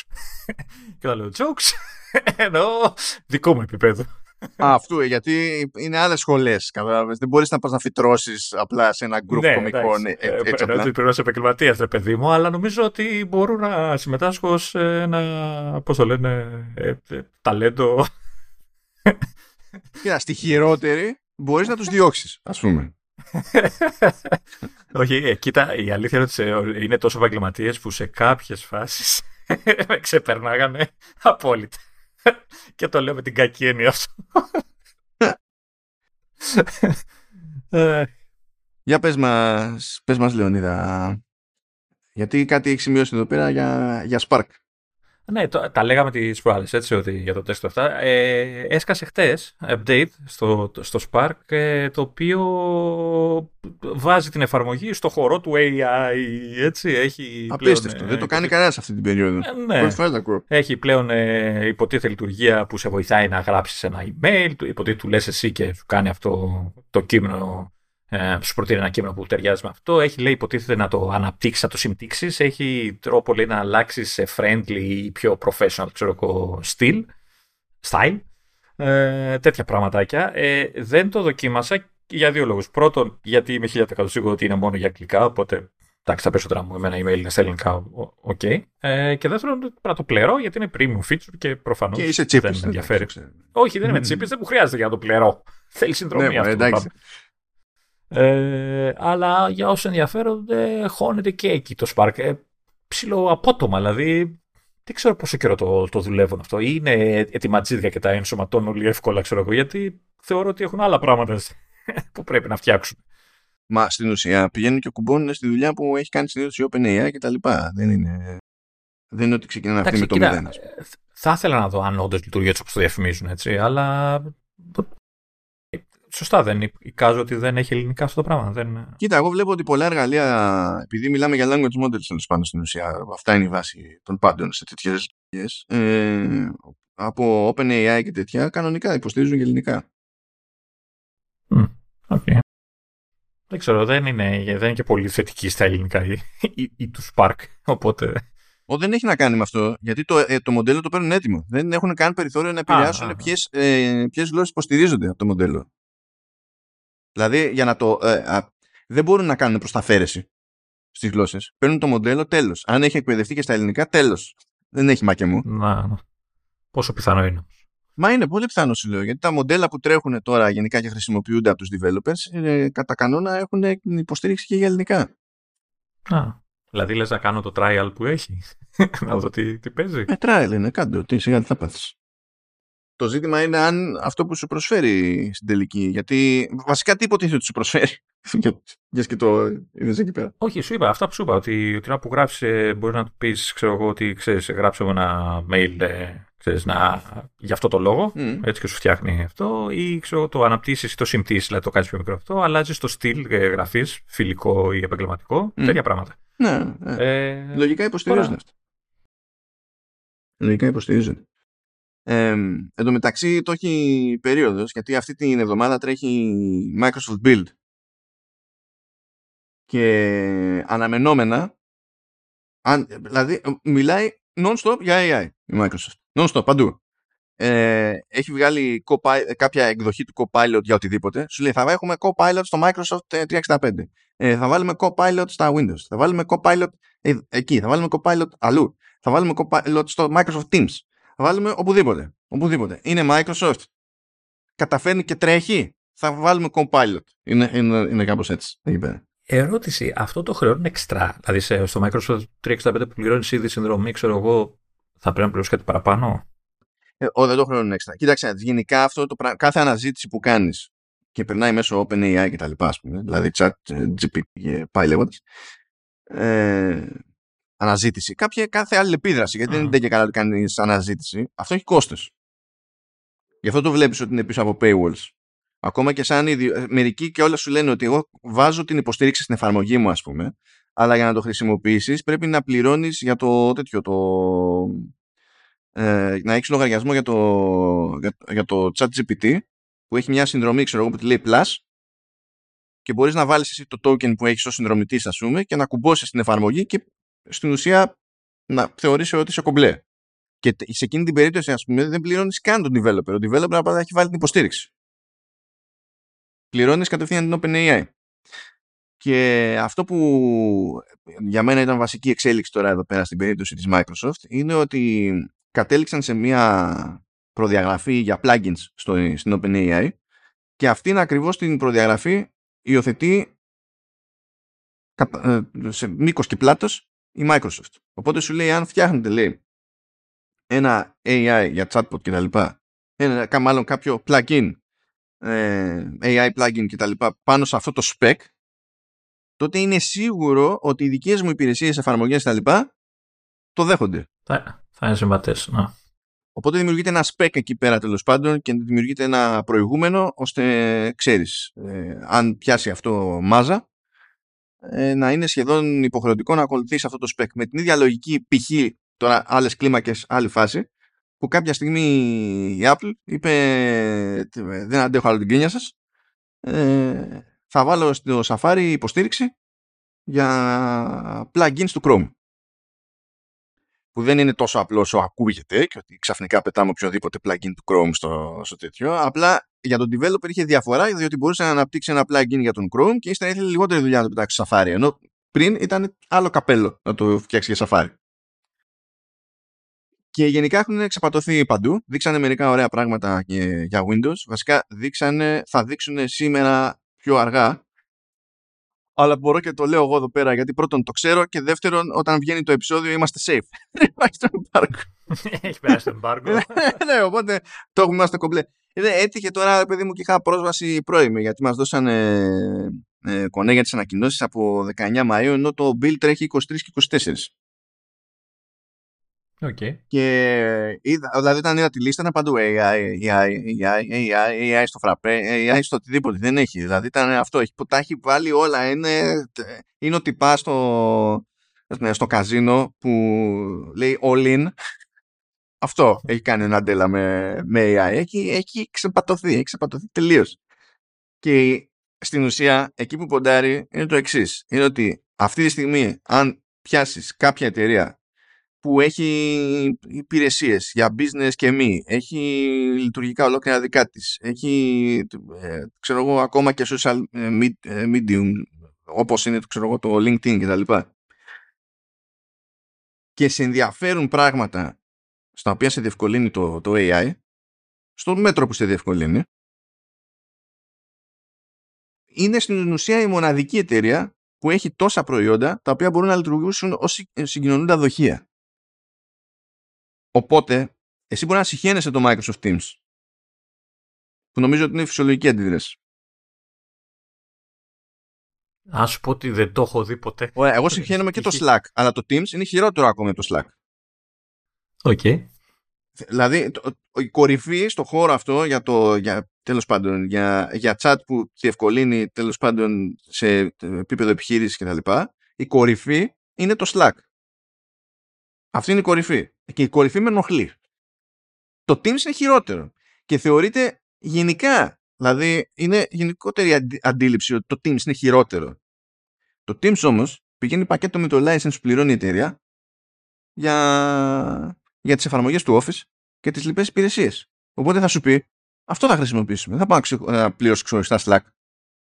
Και έρχεται μετά η, AI, η, AI, η Microsoft με AI stuff και τα λοιπά και σου λέει πάρα πολύ ωραία εσύ μπορείς να ανοίξεις τα Windows ε, ή να ανοίξεις το Outlook ή δεν ξέρω και εγώ τι εκεί πέρα και να πεις σε αυτό το project ε, ποιοι είναι οι υπεύθυνοι. Θα κάνεις μια ερώτηση. Και επειδή έχει πρόσβαση στο σύνολο θα σου πει είναι αυτός, αυτός και αυτός και η φάση είναι έτσι και έτσι και έτσι.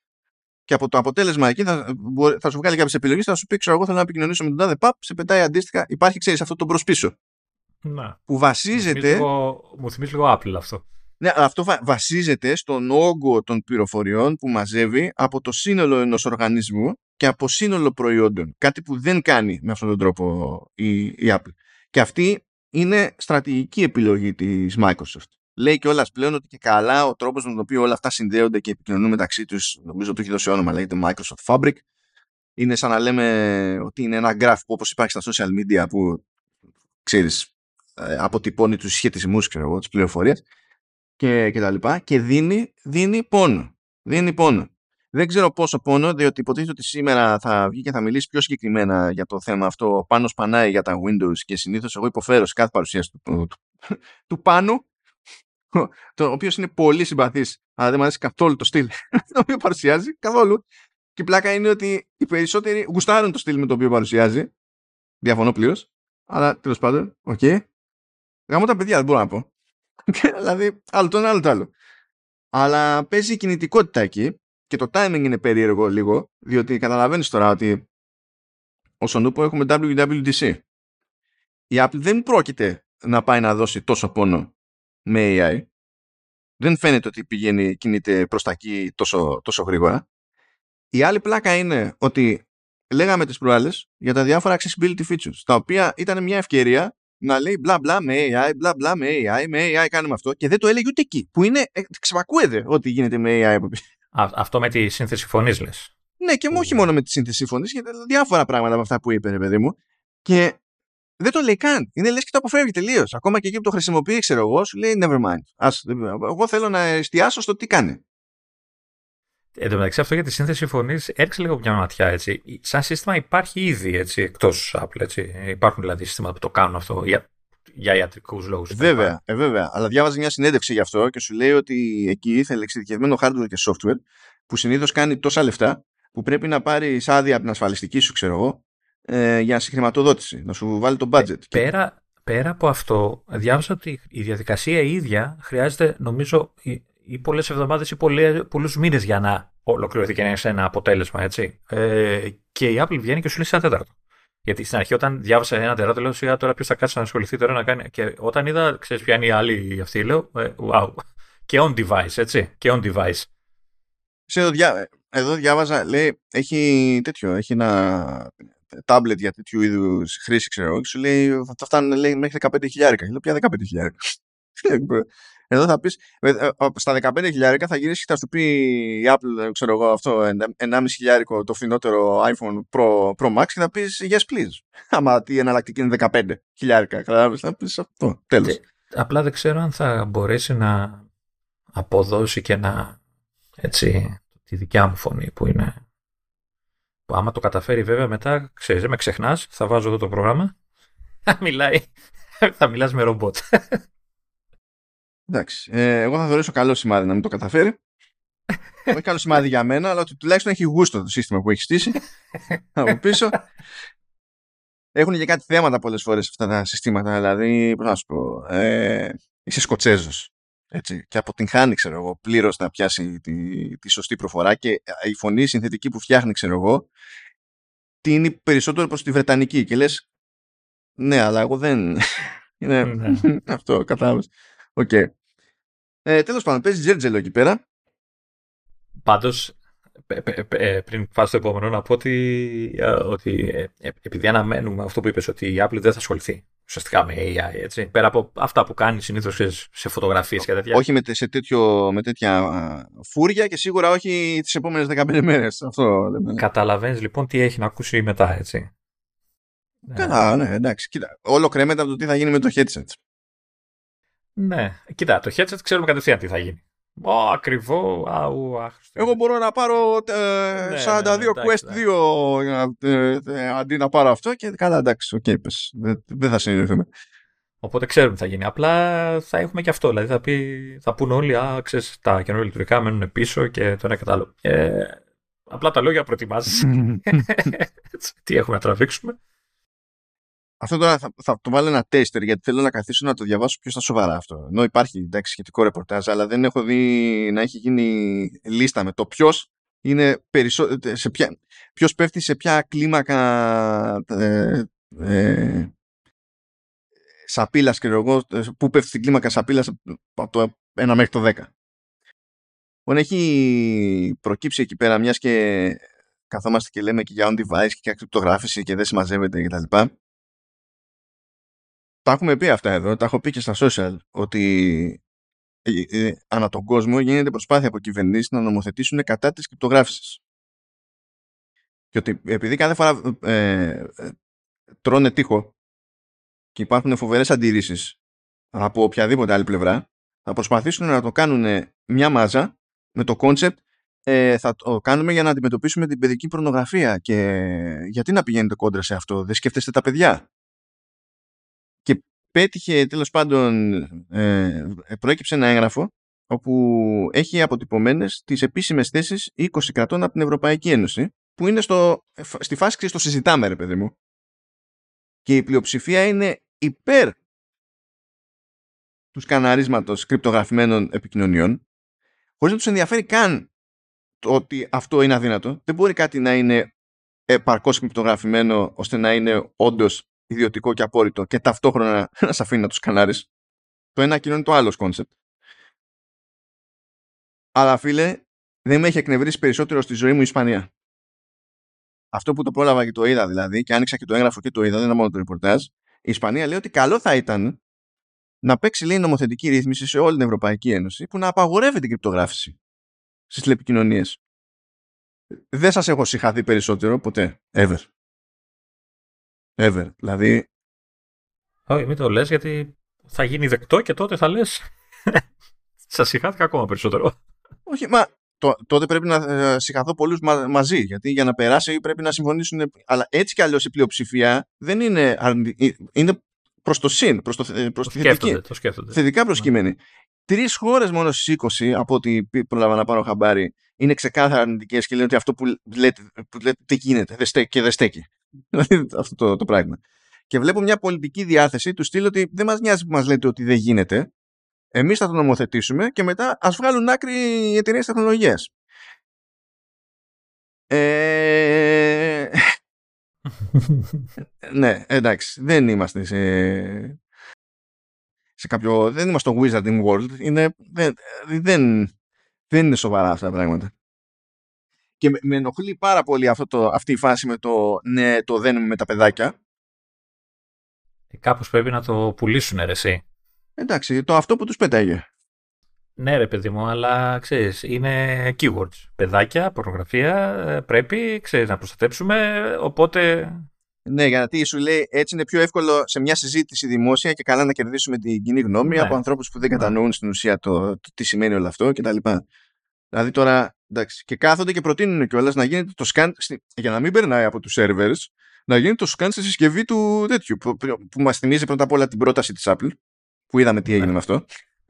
Okay. Όλοι βγήκαν και κράξαν και τα λοιπά και τώρα το προτείνουν. Ναι. ναι. Okay. Το, το, το, οποίο βέβαια αυτό που προτείνουν σίγουρα θα είναι χειρότερο από αυτό που είχε προτείνει η Apple. Καλά, εδώ συζητάμε. Είναι, είναι σταντεράκι. Ε, και τότε λέγαμε ότι είναι σαν preemptive strike. Του στείλα το κάνουμε το σύστημα να είναι λιγότερο άθλιο από όσο θα μπορούσαν να μας αναγκάσουν να το κάνουμε. Αλλά ούτε αυτό σήκωσε η αγορά και το πήρε πίσω. Στην αρχή είπε θα το εξετάσουμε περισσότερο, θα το δούμε, θα μαζέψουμε feedback και περάσανε και άλλοι μήνες και λέει τελικά αντιγιά η φάση.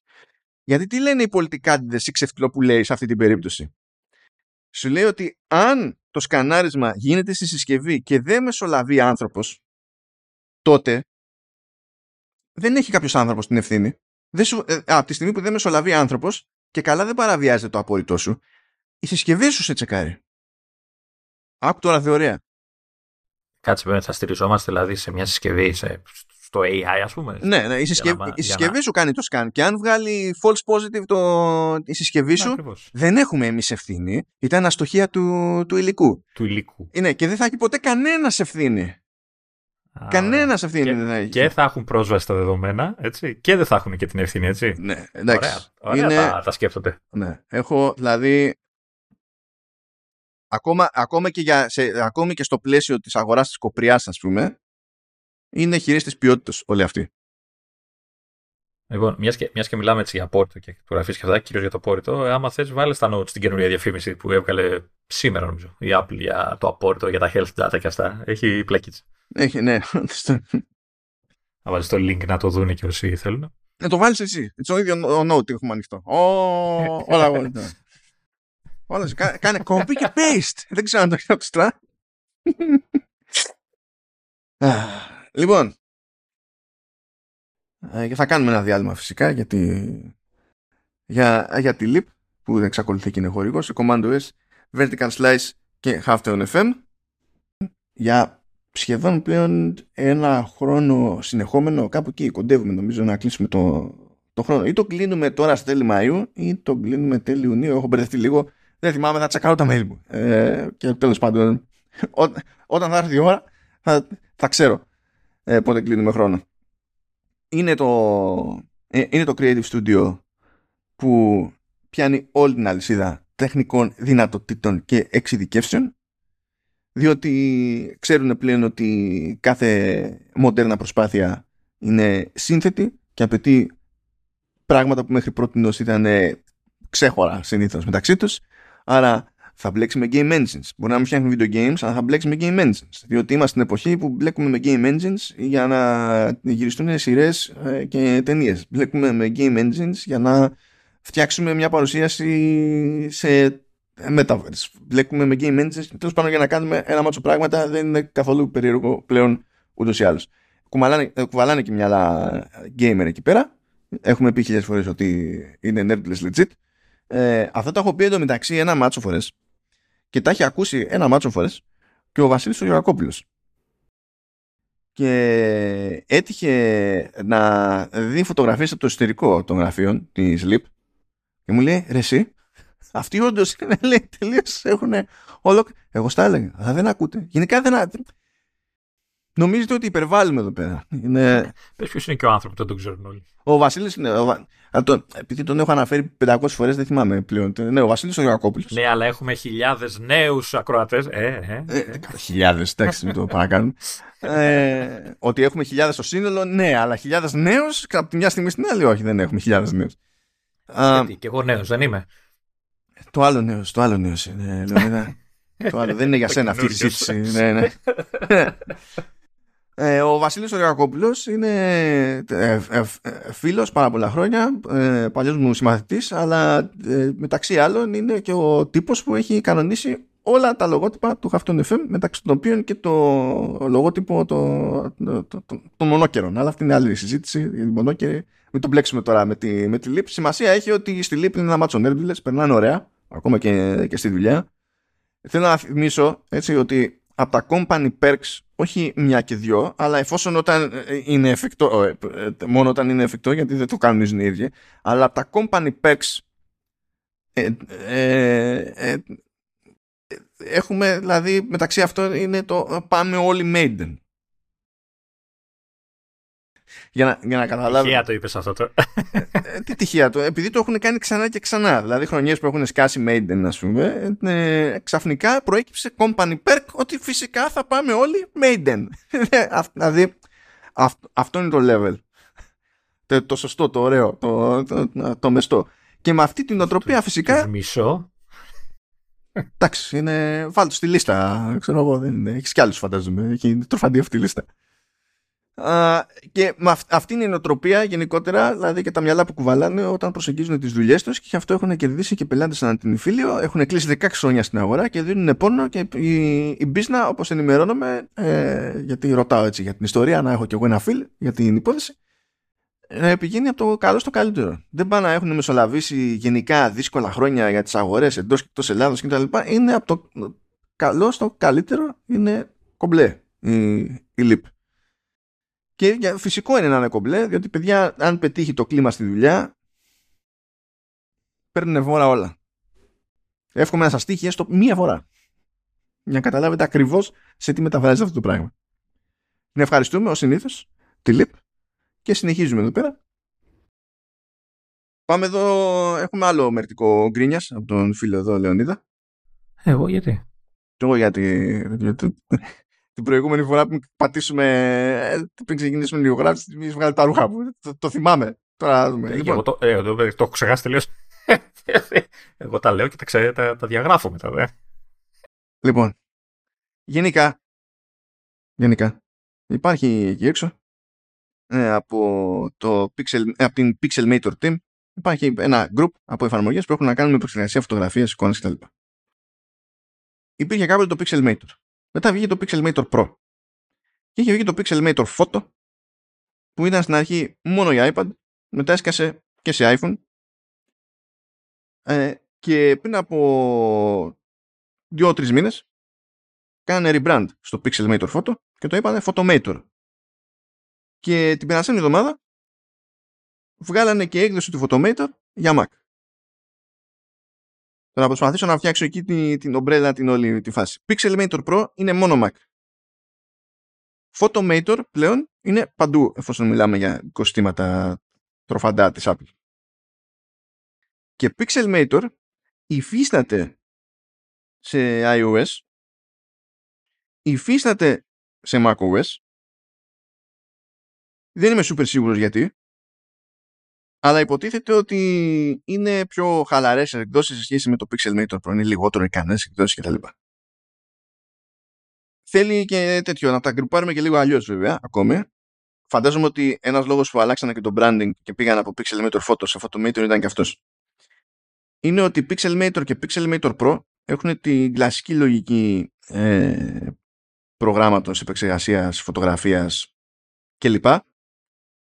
Ότι πηγαίνω και κάνω τη δουλειά σε ένα αρχείο τη φορά, μπορώ να δουλέψω με layers, ε, μπορώ να κάνω πράγματα που έχουν να κάνουν με τυπογραφία, Ε, στην περίπτωση του Pixelmator Pro μπορώ να κάνω και κάποια πράγματα με βίντεο ας πούμε.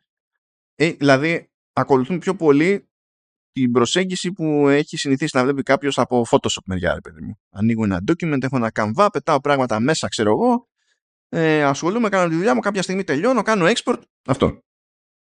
Το, το Photomator υφίσταται πιο πολύ για επεξεργασία φωτογραφίας.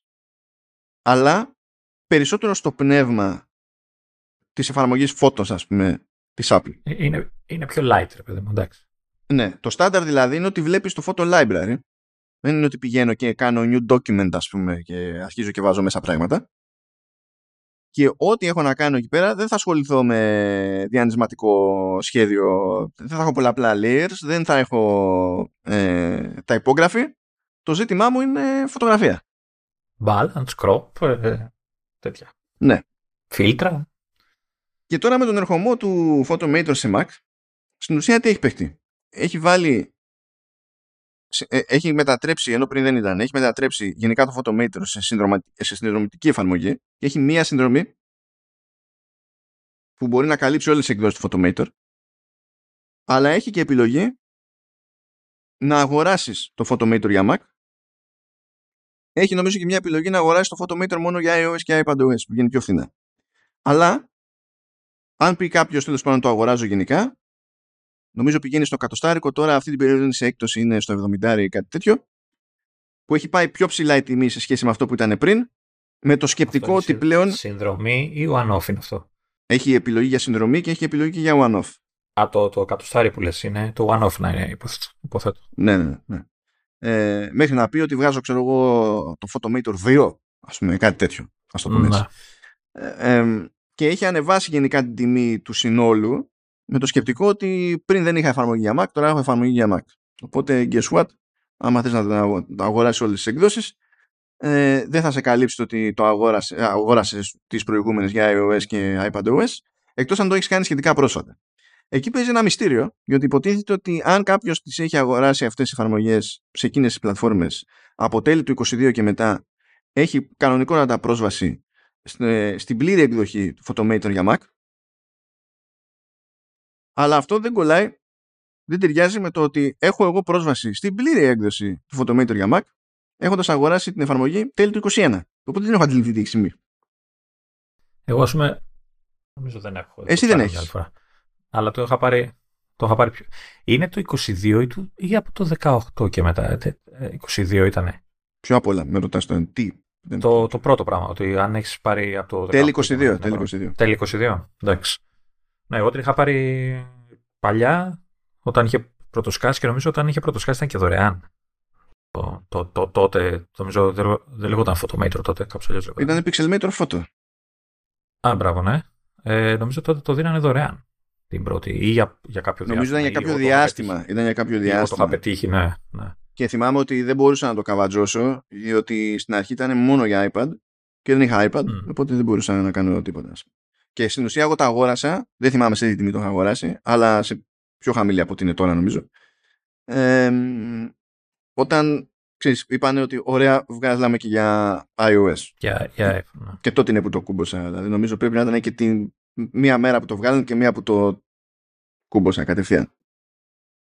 Οπότε έχει άλλη λογική το, το πράγμα αυτό και στοχεύει σε άτομα που θέλουν να πειράζουν με μεγαλύτερη ακρίβεια ε, και σε μεγαλύτερο εύρος, με μεγαλύτερη λεπτομέρεια τις φωτογραφίες τους σε σχέση με το editing που τους επιτρέπει η εφαρμογή φώτος της Apple ε, που θέλουν να χρησιμοποιούν κάποια, ε, κάποια εργαλεία που στηρίζονται σε machine learning που κάποια πράγματα έχει το Photos αλλά εδώ πέρα ας πούμε έχει, έχει το super resolution ε, που έτσι κι αλλιώς αυτά υπάρχουν και στα Pixelmator. Ε, έχει το Super Resolution, ας πούμε, που βασίζεται σε Machine Learning.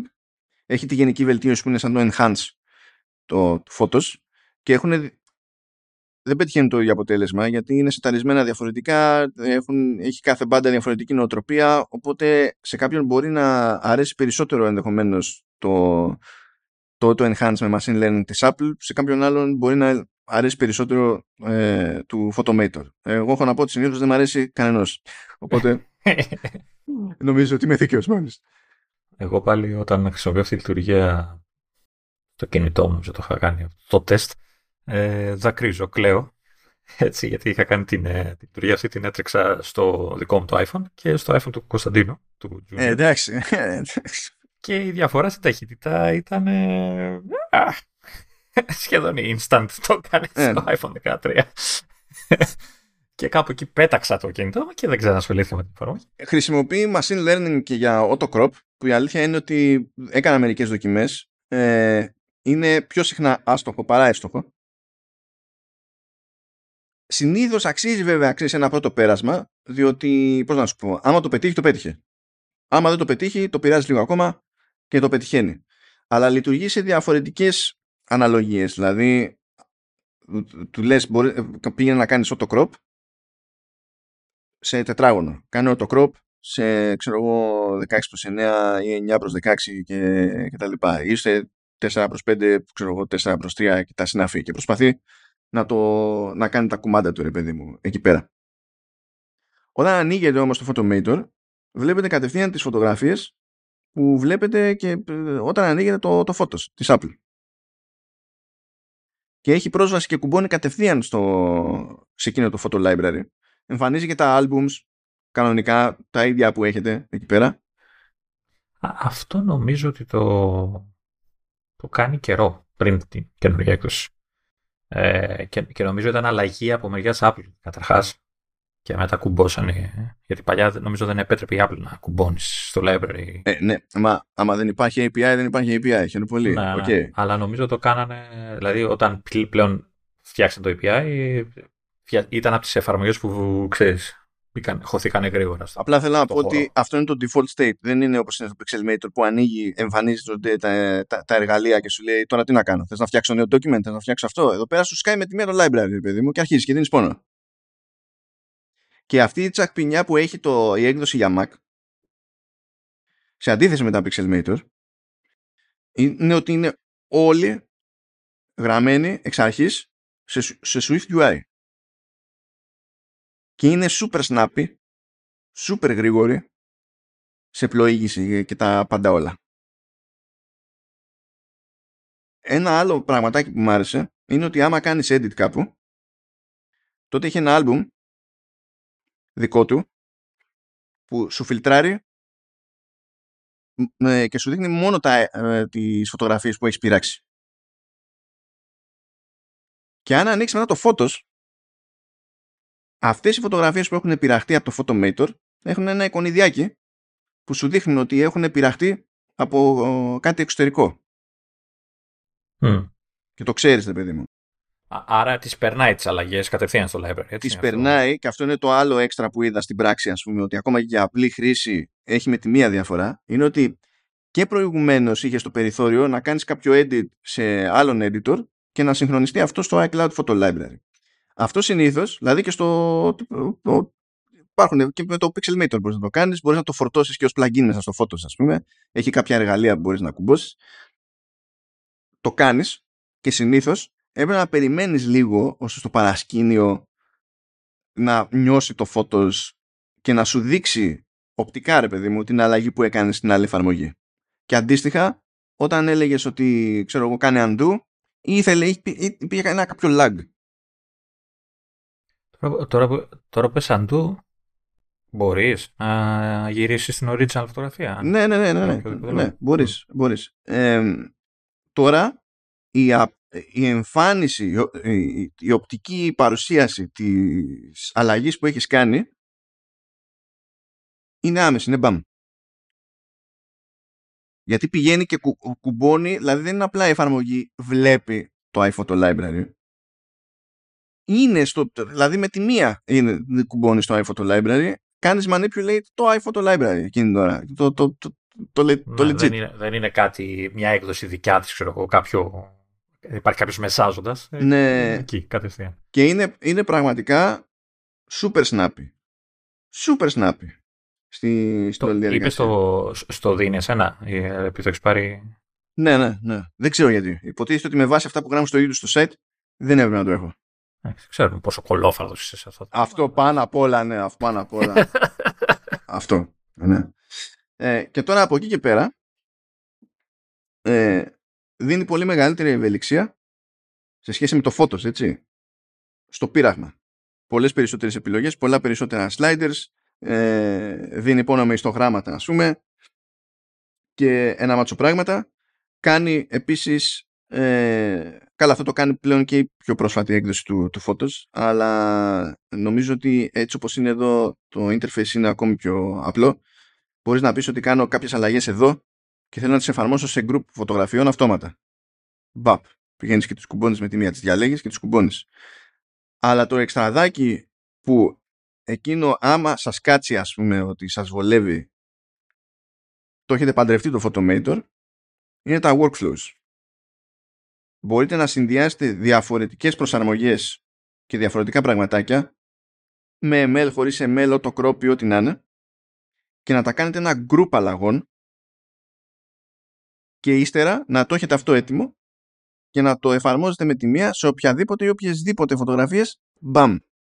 Σαν, σαν short, κατά το πούμε κάπως έτσι. Ναι, σαν, είναι, σαν μακροεντολή. Ναι, ας το, πούμε, ας το πούμε έτσι. Μπορεί να φτιάξει μια συνταγή γιατί ναι. εσείς μπορείτε ας πούμε να έχετε συγκεκριμένο σκάλωμα για το white balance ή μπορεί να χρησιμοποιείτε δικά, δικά σας LUTs που επηρεάζουν γενικά το, το, το, τη, τη δουλειά με το χρώμα και θέλετε αυτό που βγάζετε εσείς προς τα έξω να έχει ένα, μια συγκεκριμένη αίσθηση και μια συγκεκριμένη αισθητική που το ξέρετε ότι το κάνετε πάντα ξέρω εγώ. Έχετε, έχετε καταλήξει για κάποιο λόγο σε αυτά τα LUTs τα custom. Μπορείτε να τα φορτώσετε, να τα κουμπώσετε όλα εκεί, να τα κάνετε και workflow και να πείτε παπ, παίρνα το όλο έτσι όπως είναι. Που αυτά δεν γίνονται, ρε παιδί μου, σε, στο, στο ίδιο το ναι, ναι. Photos. Και να ξέρετε στα σίγουρα ότι όλο αυτό θα είναι συμβατό με το Photo Library, τα αποτελέσματα θα φαίνονται στην εφαρμογή Photos κανονικότατα, γιατί δεν είναι ότι και η μία μπάντα μπορεί να υποκαταστήσει πλήρως την άλλη, διότι η εφαρμογή Photos, ας πούμε, ε, έχει, πω, ασχολείται περισσότερο με το κομμάτι της παρουσίασης ναι, εντάξει. Όλα αυτά με τα stories και όλα αυτά που κάνει. Τις αναμνήσεις που λέμε. Τις προτάσεις, το sharing, ξέρω εγώ και διάφορα τέτοια πράγματα. Και όσο περισσότερο καθόμουν και το χάζευα, τόσο περισσότερο το συμπαθούσα το νέο Photomator. Αν και τέλος πάντων είναι εύκολο να συμπαθήσω μια νέα εφαρμογή όταν τη βλέπω και είναι που εντάξει πλέον κοντεύει όπου να είναι κλείνει 6 χρόνια το μηχάνημά μου. Και είναι τόσο, τόσο light που δεν καταλαβαίνει τίποτα. Δηλαδή, τι, τίποτα. Ναι, προφανώς, άμα πάω να βάλω εδώ στο, στο Intel MacBook να τρέξει machine learning workflow, απλά χάνω χρόνο από τη ζωή μου. Ανοίγω το Photomator στο τηλέφωνο, το κάνω από και συγχρονίζει και μένω ίσο. Εντάξει. Αλλά σε, στα default είναι κομπλέ. Ή, ισχύει ότι, ακόμα μάλλον ισχύει ότι όλο το Photomator περιλαμβάνεται στο Pixelmator; Δηλαδή Παλιά είχε κάπως έτσι ξεκινήσει αυτό το πράγμα. Δηλαδή είχαν πει ότι ξέρεις, παίρνουμε τα, τα βασικά κομμάτια μέσα από το Pixel Metro και φτιάχνουμε μια εφαρμογή εστιασμένη στη φωτογραφία. Όλα αυτά τα βρίσκεις στο, στο Pixel Metro πια; Τι, τι, τα κρατάνε πια για το Photometer; Δεν πιάνω πώς το εννοείς ακριβώς. Ρε παιδί μου, αν κάποιος έχει το Pixel Metro τελευταία έκδοση και όλα αυτά θα τα βρει όλα, όλα τα features του Photometer ή θα χρειαστεί να το πάρει και το Photometer αυτό; Αν είναι το Pixelmator το, το Vanilla παίζει κάποια πράγματα να είναι αυτό. Το Pixelmator Pro έχει, τα, ναι. έχει τα πάντα και περισσότερα. Αλλά δεν είναι για απλή καθημερινή χρήση το Pixelmator ναι, ρε, παιδί μου. Και το λέω, Pixelmator Pro είναι κάποιον... μόνο σε Mac. Ναι, ε, ε, ε, ναι. Ε, το λέω για κάποιον που θέλει να τεστάρει λίγο, να δοκιμάσει να τα δει λίγο τα εργαλεία πριν πει ότι ξέρεις, χρειάζομαι κάτι πιο ξέρεις, μόνο του, πιο εξειδικευμένο, ξέρω, πιο στημένο για τη φωτογραφία. Ναι, OK. Okay. Κοίτα, όταν θέλει να νιάξει το Pixelmator Pro, πρέπει να σε νοιάζει κάτι, ας το πούμε, που μπορεί να κάνει όχι όλα όσα, αλλά τέλος πάντων να κάνει δουλειές που υπό νορμάλ συνθήκες προηγούμενα χρόνια θεωρούσε αυτονόητο ότι πρέπει να επενδύσεις σε Photoshop. Ή αντίστοιχα, ε, θα αναρωτηθείς, ξέρω εγώ, μήπως να πάρω Affinity Photo ή Pixelmator Pro, ξέρω εγώ, και κάπως έτσι, ας το πούμε. Ε, ενώ το Pixelmator Photo ε, δεν είναι στην ίδια συζήτηση. Μάνι, μάνι, το, και μόνο που το Pixelmator Pro είναι μόνο για Mac, δεν είναι. Α, πάει περίπατο όλο, ρε παιδί μου. Ενώ το Photomator είναι μια λυσίδα, είναι cross-platform και είναι πιο, πιο εστιασμένο στη, στην όλη φάση. Α, OK, OK. Δηλαδή και όταν, πρωτο, όταν το πρώτο είδα την περασμένη εβδομάδα δεν ήμουν σίγουρος για το αν έχει νόημα να το έχω πρόχειρο ή όχι ας πούμε. Αλλά καθώς χάζευα, παρότι τώρα εγώ τώρα δεν είναι που θα τραβήξω τώρα κάποια φωτογραφία, δεν, δεν τραβάω για δουλειά και θα πω ε, «Α, τι ωραία, θα αρχίσω να παίζω εδώ πέρα σαν να μην υπάρχει αύριο ε, με, με hues και διάφορα τέτοια πραγματάκια. Αν και έχει κάτι τσαχπινιές, μπορείς ας πούμε να πας, αυτό μου άρεσε σαν φάση, μπορείς να πας και να του πεις ότι ε, διαλέγω αυτό το χρώμα στη φωτογραφία και θέλω να πειράξεις μόνο αυτό το χρώμα. Ναι. Έχει κάποια τέτοια πραγματάκια δηλαδή που καλά έχει διάφορα που δεν είναι εφικτά με το, με το editing του Photos, παιδί μου. Ε, και, τα, και μιας και είπα για τα workflows, τα workflows επίσης μπαίνουν ως επιλογές και σε drop-down menus, δηλαδή για να καταλάβετε, έχω διαλέξει εγώ μια εφαρμογή, ε, μια εφαρμογή, μια φωτογραφία. Τώρα είμαι στην έκδοση για Mac και έχει εδώ ένα κουμπί, σου λέει edit one photo. Έτσι. Και όταν το πατήσεις αυτό βγάζει drop-down που έχει, ξέρω εγώ, ναι, open edit tools, εντάξει, μπράβο. Έχει copy και paste adjustments, μπράβο. Αλλά έχει και μια τετράδα από workflows που μπορώ να τα πειράξω εγώ αυτά Οπότε μπορώ να, από εκεί, χωρίς καν να μπαίνω στο edit mode, να εφαρμόζω μάκρο στην ουσία μπαμ. Νομίζω το, το πιο βασικό απ' όλα είναι ότι δεν φτύνουν το one-off. Έτσι σου προσφέρουν συνδρομή. Δεν είναι φθηνό, αλλά υφίσταται. Όχι, ναι. δεν είναι φθηνό, αλλά τουλάχιστον έχεις την επιλογή. Δηλαδή, κάποιος που δεν θέλει να μπλέξει με συνδρομές και του χρειάζεται, δεν νομίζω να το. Και, μπορεί, και σίγουρα θα το πετύχει κάποια στιγμή και σε προσφορές και τέτοια. Ε, νομίζω είναι αυτό που έλεγες την άλλη φορά, ότι είναι πολύ καλό να υπάρχουν ε, και τα δύο, ρε παιδί μου. Ναι, προτιμώ να υπάρχουν και τα δύο. Προτιμώ να υπάρχουν και τα δύο. Γιατί αν δηλαδή, μπορώ να δείξω κατανόηση στο ότι δεν μπορείς να πληρώνεις μια εφαρμογή μία φορά και να περιμένεις 15 χρόνια μετά υποστήριξη και updates. Γιατί ο, ο άλλος κάπως τα κάνει. Δεν, τρώει φαΐ σαν και σένα. Δεν είναι, το, το πιάνω. Το πιάνω αυτό το concept. Αλλά εγώ δεν το λέω επειδή δεν θέλω να τους ξαναδώσω ποτέ λεφτά. Αλλά αυτό δεν σημαίνει ότι θέλω να ε, καταλήγω σε μια λίστα με 35 συνδρομές. Δεν είναι δουλειά πράγμα.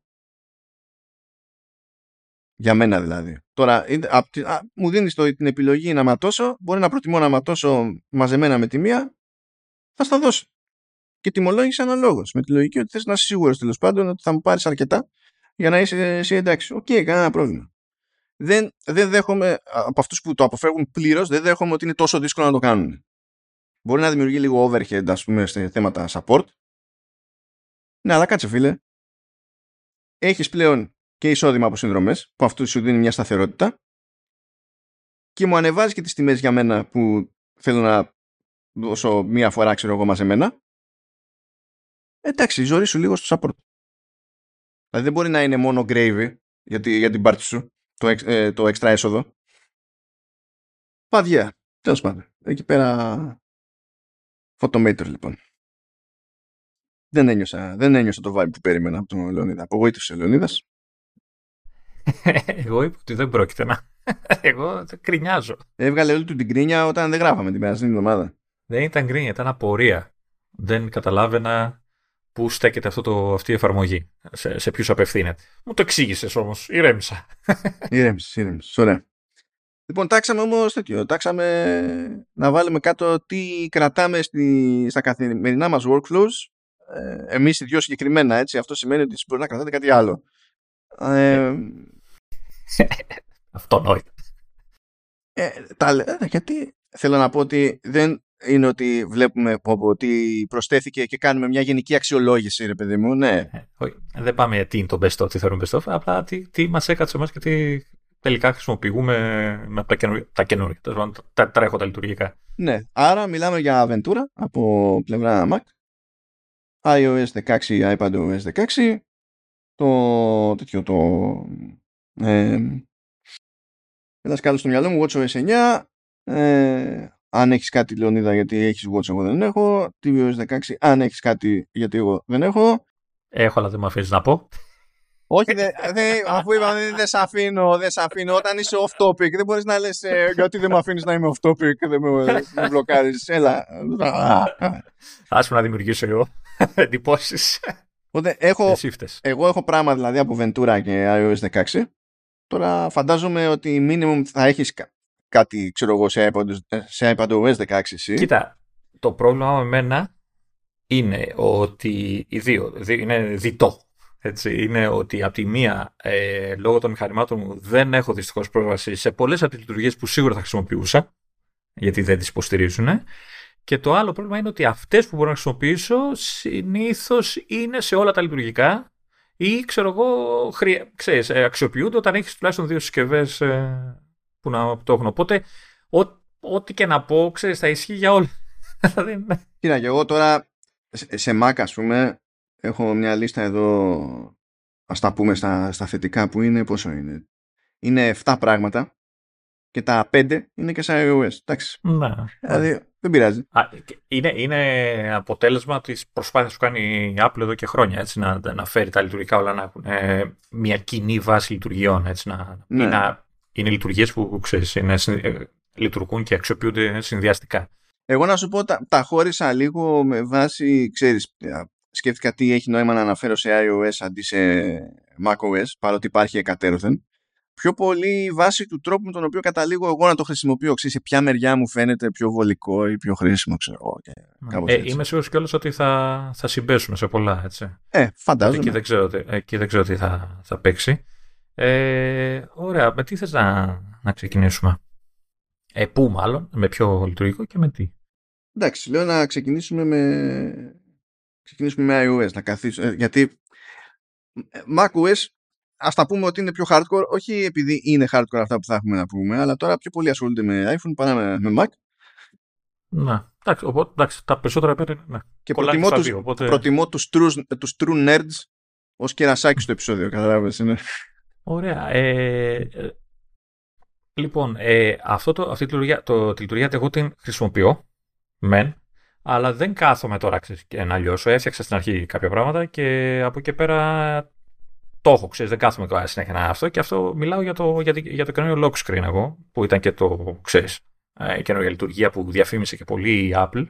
Ε, μ' αρέσει όλη η φάση, έτσι, μ' αρέσει το, το customization που δίνει. Ε, θα το ήθελα λίγο πιο ευέλικτο σε σημεία, ε, με τα wallpapers και όλα αυτά. Αυτό που με βολεύει αρκετά, επειδή χρησιμοποιώ μια άλλη λειτουργία που έχω σημειώσει παρακάτω, ε, είναι τα widgets που σε αφήνει να, να βάλεις κάτω από το, από το ρολόι ε, ως άμεση έτσι, πρόσβαση σε κάποια λειτουργία που, που θες.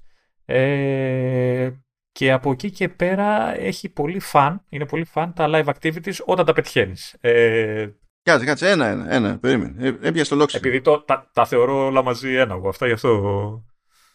Ό, με, λοιπόν, κάτσε να πούμε. Συμφωνώ για lock screen. Εγώ, εγώ το χρησιμοποιώ περισσότερο. Ε, να πω την, την αλήθεια μου. Έχω δηλαδή, όχι μην φανταστείς ότι έχω πολλά διαφορετικά, αλλά έχω συγκεκριμένα για συγκεκριμένα σενάρια. Εγώ έχω φτιάξει ένα για συγκεκριμένο σενάριο που είναι για το podcast. Και αυτό πιο πολύ για φαν, έτσι. Αλλάζει το wallpaper, ας πούμε, μόνο αυτό. Μ' αρέσει πρώτα απ' όλα και η τσαχπινιά που γίνεται με το ότι έχεις το περιθώριο να διαλέξεις κάποιες γραμματοσυρές στη, στην ώρα, ξέρω εγώ, και να ε, παίξεις ε, στο μέτρο του δυνατού με κάποια widgets. Μ' αρέσει η τσαχπινιά που κάνει όταν μπορεί με το subject isolation, που μπορεί να το βάλει, ξέρεις, να είναι μέρος του. Αυτό δεν το έχω καταφέρει με καμία μου φωτογραφία. Δεν ξέρω τι παίζει. Δεν έχω καταφέρει να το δω. Ο, το, το, το έχω κάνει. Το έχω κάνει. Ε, εξαρτάται.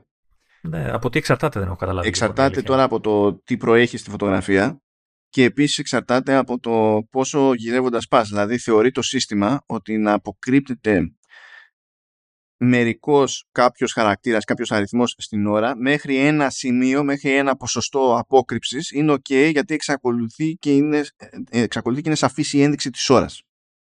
Αν το πας πιο πέρα και αρχίζει και κρύβει περισσότερο τότε σου λέει δεν γίνεται να καταλήξουμε να μην καταλαβαίνεις τι ώρα λέει οπότε το πάω πίσω αν δεν κάνω λάθος, έχει και τον περιορισμό του, των widgets. Ότι δεν πρέπει να έχεις widget στο lock screen για να δουλέψει αυτό, αν θυμάμαι καλά.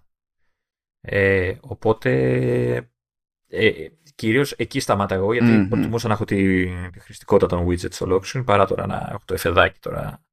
Μ' αρέσει πάρα πολύ που μπορείς να έχεις διαφορετικά lock screens ε, για διαφορετικά focus modes, ξέρω εγώ, και Ό,τι ναι, ήταν το επόμενο που ήθελα να πω κι εγώ. Ναι, ναι έχω κι εγώ ξέχωρο point το, το, το, το, focus, αλλά συγκεκριμένα εκεί που επηρεάζει ας πούμε το, το lock screen ε, και ας προσποιηθούμε ότι η προέκταση του lock, screen, του lock screen είναι και η φάση με τα, με τα home screens τέλος πάντων. Αυτό μου είχε φανεί πάρα πολύ χρήσιμο. Το χρησιμοποιώ δηλαδή καθημερινά. Ε, δεν πρόκειται.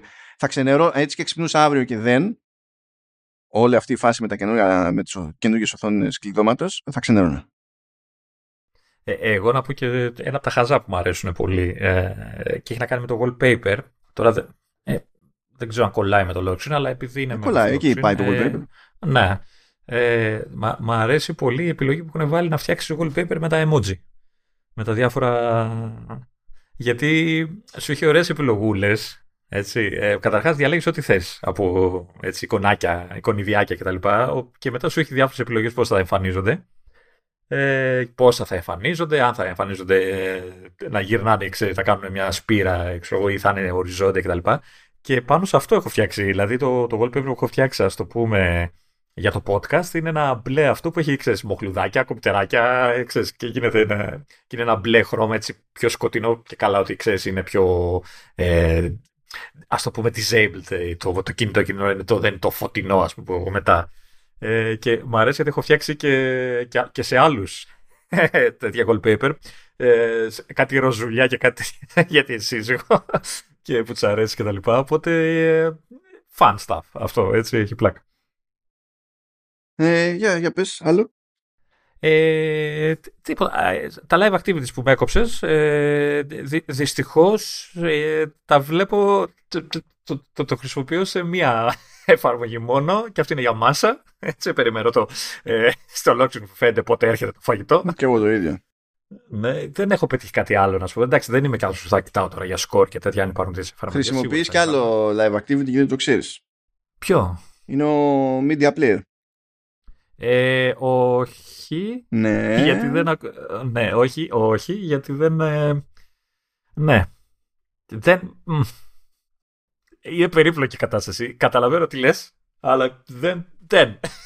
δεν μπορώ να εξηγήσω ακριβώς γιατί. Ε, Πώς δεν; Ε... Αφού ό, όταν, όταν χρησιμοποιείς μια εφαρμογή και κλείνει το τηλέφωνο. Ναι, όχι, εμφανίζεται, ναι, το, το βλέπω ότι αυτό είναι. Απλά ε, συνήθως όταν ακούω μουσική είναι ξεκλείδωτο το κινητό μου. Πώς να το πω κάπως έτσι. Ε, δεν ακούω. Αυτό γι' αυτό λέω ότι δεν είναι αυτό. Ε, ή, ή όταν ακούω, συνήθως ακούω συνδέοντάς το, ξέρεις, στέλνοντας τη μουσική σε κάποιο ενισχυτή, ξέρεις, δεν ακούω από το κινητό ώστε να πω ότι ξέρεις, αλλάζω τραγούδι από την οθόνη εκείνη τη στιγμή κτλ. Οπότε Εντάξει. Ε, δεν το χρησιμοποιώ τόσο. Σίγουρα ε, είναι και αυτό μέσα live activities. Απλά ε, εκεί με, τη, με, το φαγητό εκεί έχει πλάκα γιατί σου δείχνει και την ώρα που έρχεται και τέτοια. Μα όχι, είναι ξεκάθαρα χρήσιμο εκεί πέρα. Δεν χρειάζεται να τσεκάρεις mm. κάθε τόσο. Και απλά έχει αυτό το περίεργο ότι αν έχεις ενεργοποιημένα τα κανονικά τα notifications στην ίδια την εφαρμογή και πας και ενεργοποιήσεις και τα live activities, τότε το ένα δεν ακυρώνει το άλλο. Σου κάνει και τα συμβατικά τα notifications για, το, για τα στάδια της παραγγελίας και της παράδοσης και σου σκάει και έχεις και το πλαίσιο που είναι το live activity και πρέπει να πας να τα απενεργοποιήσεις χειροκίνητα τα κλασικά notifications. Γιατί, να σου πω, όταν έβαλα εγώ live activity, ας πούμε, σε τέτοιο σενάριο, όλα τα υπόλοιπα ήταν ε, πλεονασμός. Δεν υπήρχε κανένας λόγος να μου βαράει το τηλέφωνο και να μου κάνει τα έξτρα. Θα ήθελα όταν το ενεργοποιώ σε αυτή την περίπτωση να με ρωτάει το σύστημα. Να το κάνει αυτόματα, ξέρω εγώ, ή ναι, να σε ρωτάει. Ναι, γιατί στην τελική την ίδια πληροφορία θέλει να μεταφέρει. Να. Οπότε, ξέρω εγώ. Δεν ξέρω αν, είναι, αν μπορεί να είναι επιλογή στην όποια εφαρμογή. Ξέρω εγώ, να σου έχει ξέρεις ενεργοποιώντα τα live activities και αν θες, ξέρεις, απενεργοποιείς τα υπόλοιπα. Αλλά δεν είναι σε επίπεδο εφαρμογής αυτό. Μα έτσι κι αλλιώς αυτό δεν το κανονίζει από επίπεδο εφαρμογής, είναι τα notification του συστήματος. Ναι, ρε, να σου λέει η εφαρμογή ότι ξέρεις, σου κόβω εγώ τα notification αφού ενεργοποιείς τα live activities αυτό. Και μετά, ξέρεις, ξανανοίγεις. Ναι, απλά θέλω να σου πω όλη η ρύθμιση είναι, είναι στην πάντα ναι, του ναι. system. Να πας μέχρι τις ρυθμίσεις του system, να βάλεις τα live activities, να μην σε ρωτήσει εκεί και μετά να πρέπει να μπεις στην εφαρμογή, ναι, να πας ναι. στις ρυθμίσεις της εφαρμογής για να σε ρωτήσει εκεί. Δεν μου φαίνεται flow προκόπα αυτό. Ε, τι άλλο, τι άλλο έχεις; Λοιπόν, ε, μια τώρα δεν ξέρω αν θα την πω μικρή λειτουργία, αλλά ίσως επειδή δεν είναι πολύ ξέρεις, φατσαφόρα, ε, παρόλο που την έχουν διαφημίσει αρκετά ε, μπορεί να μην την θυμάται ο κόσμος, να μην την έχει πάρει χαμπάρι. Ε, ισχύει για όλα τα λειτουργικά έτσι, αλλά νομίζω στο iPhone είναι, έχει μεγαλύτερη χρησιμότητα γιατί τη χρησιμοποιήσει πιο συχνά. Ε, είναι οι λειτουργίες edit και undo, ξέρεις, ε, ναι, στα μηνύματα ναι. και αυτά. Ε, το, το edit Κοίτα, σαν λειτουργία, γενικά σαν φιλοσοφία, τη γούσταρα από εποχές Skype. Ήταν η πρώτη εφαρμογή που ε, σου έδινε αυτή τη δυνατότητα και μάλιστα έχει και πολύ ωραίο shortcut την όπου γράφεις, ξέρεις, πατάς το πάνω βελάκι. Και... και τώρα είναι η τελευταία εφαρμογή. Τελεία. Ναι, εντάξει, αλλά τη χρησιμοποιώ καθημερινά, οπότε. Ναι. Ε, οπότε όταν την είδα στο, να τη φέρουν στα λειτουργικά της Apple, ε, έλεγα wow, ρε παιδί μου, γουστάρω. Ε, το edit message, εντάξει. Σώζει. Έτσι. Τώρα, βέβαια, θυμάμαι που λέγανε ότι ξέρεις, αν ο άλλος είναι σε παλιότερο λειτουργικό, βλέπει, δεν το βλέπει έτσι όπως πρέπει, ξέρω δηλαδή βλέπει. Στην ουσία βλέπει το παλιό και του έρχεται ολόκληρο το, και καλά το διορθωμένο σαν έξτρα μήνυμα. Και, και γράφει και λες ότι έκανες διόρθωση, ξέρω εγώ. δεν έκανε διόρθωση αυτό.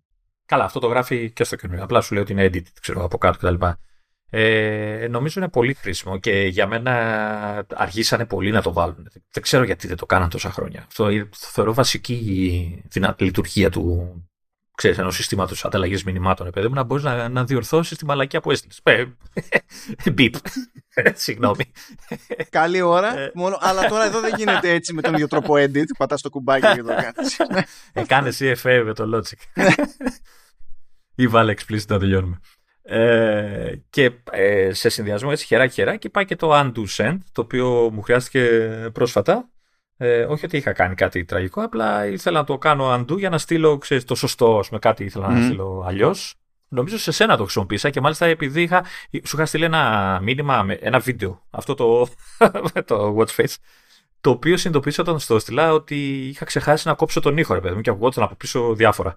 Και, ξέρεις, και το έκανα do send, είχα πρόλαβα, έτσι, το σβήσα και έκοψα τον ήχο και το ξανά έστειλα κανονικά μετά για να το απολαύσεις. Μια, μια διευκρίνηση λίγο σε αυτό είναι ότι αυτά λειτουργούν σωστά μόνο αν έχετε ενεργό το message in, ε, in iCloud. Διαφορετικά, αν εγώ πάω και κάνω αυτό που έκανε ο Λονίδας τώρα, κάνει undo, θα γίνει ό,τι γινόταν και προηγουμένως. Θα είναι σαν να έκανε delete τη, τη, τη, δική του προβολή αυτού του μηνύματος, αλλά στη, στη δική μου τη μεριά, εφόσον δεν παίζει cloud sync στην ουσία, θα εξακολουθώ και θα βλέπω το πρωτότυπο. Ναι. Okay. Κάπως πρέπει να συγχρονίζουν μεταξύ τους, έτσι. Ε, άρα εδώ λογικά ε, σου εμφανίστηκε το τελευταίο που έστειλες, το, το βίντεο δηλαδή σου είχε έρθει μια φορά, έτσι. Mm. Γιατί είχα προλάβει να το κάνω αντού πριν νομίζω το δεις το, το είχα σβήσει. Οπότε λογικά πρέπει να σου έρθει μόνο το, το τελευταίο. Πώς ήταν εκείνο το, το μότο, μπορώ και εγώ με το καντού. ε, μπορώ και εγώ με το αντού, θα το κάνουμε μια μικρή παράφραση. Ναι. Ε, αυτό δεν ξέρω. Από ό,τι άκουσα συμφωνείς, έτσι, ότι η λειτουργία είναι φοβερή. Ω, ναι, ναι, ναι. Κοίτα, εγώ φαντάζομαι ότι απλά το, το είχαν πάρει πατριωτικά, ξέρω εγώ. Του στυλ τι κανόνες να βάλουμε ώστε να μην είναι free for all. Γιατί δεν είναι free for all. Έχεις το περιθώριο να κάνεις edit για ξέρω εγώ 10-15 λεπτά από, τη, από την αποστολή και από ένα σημείο και έπειτα κλειδώνει.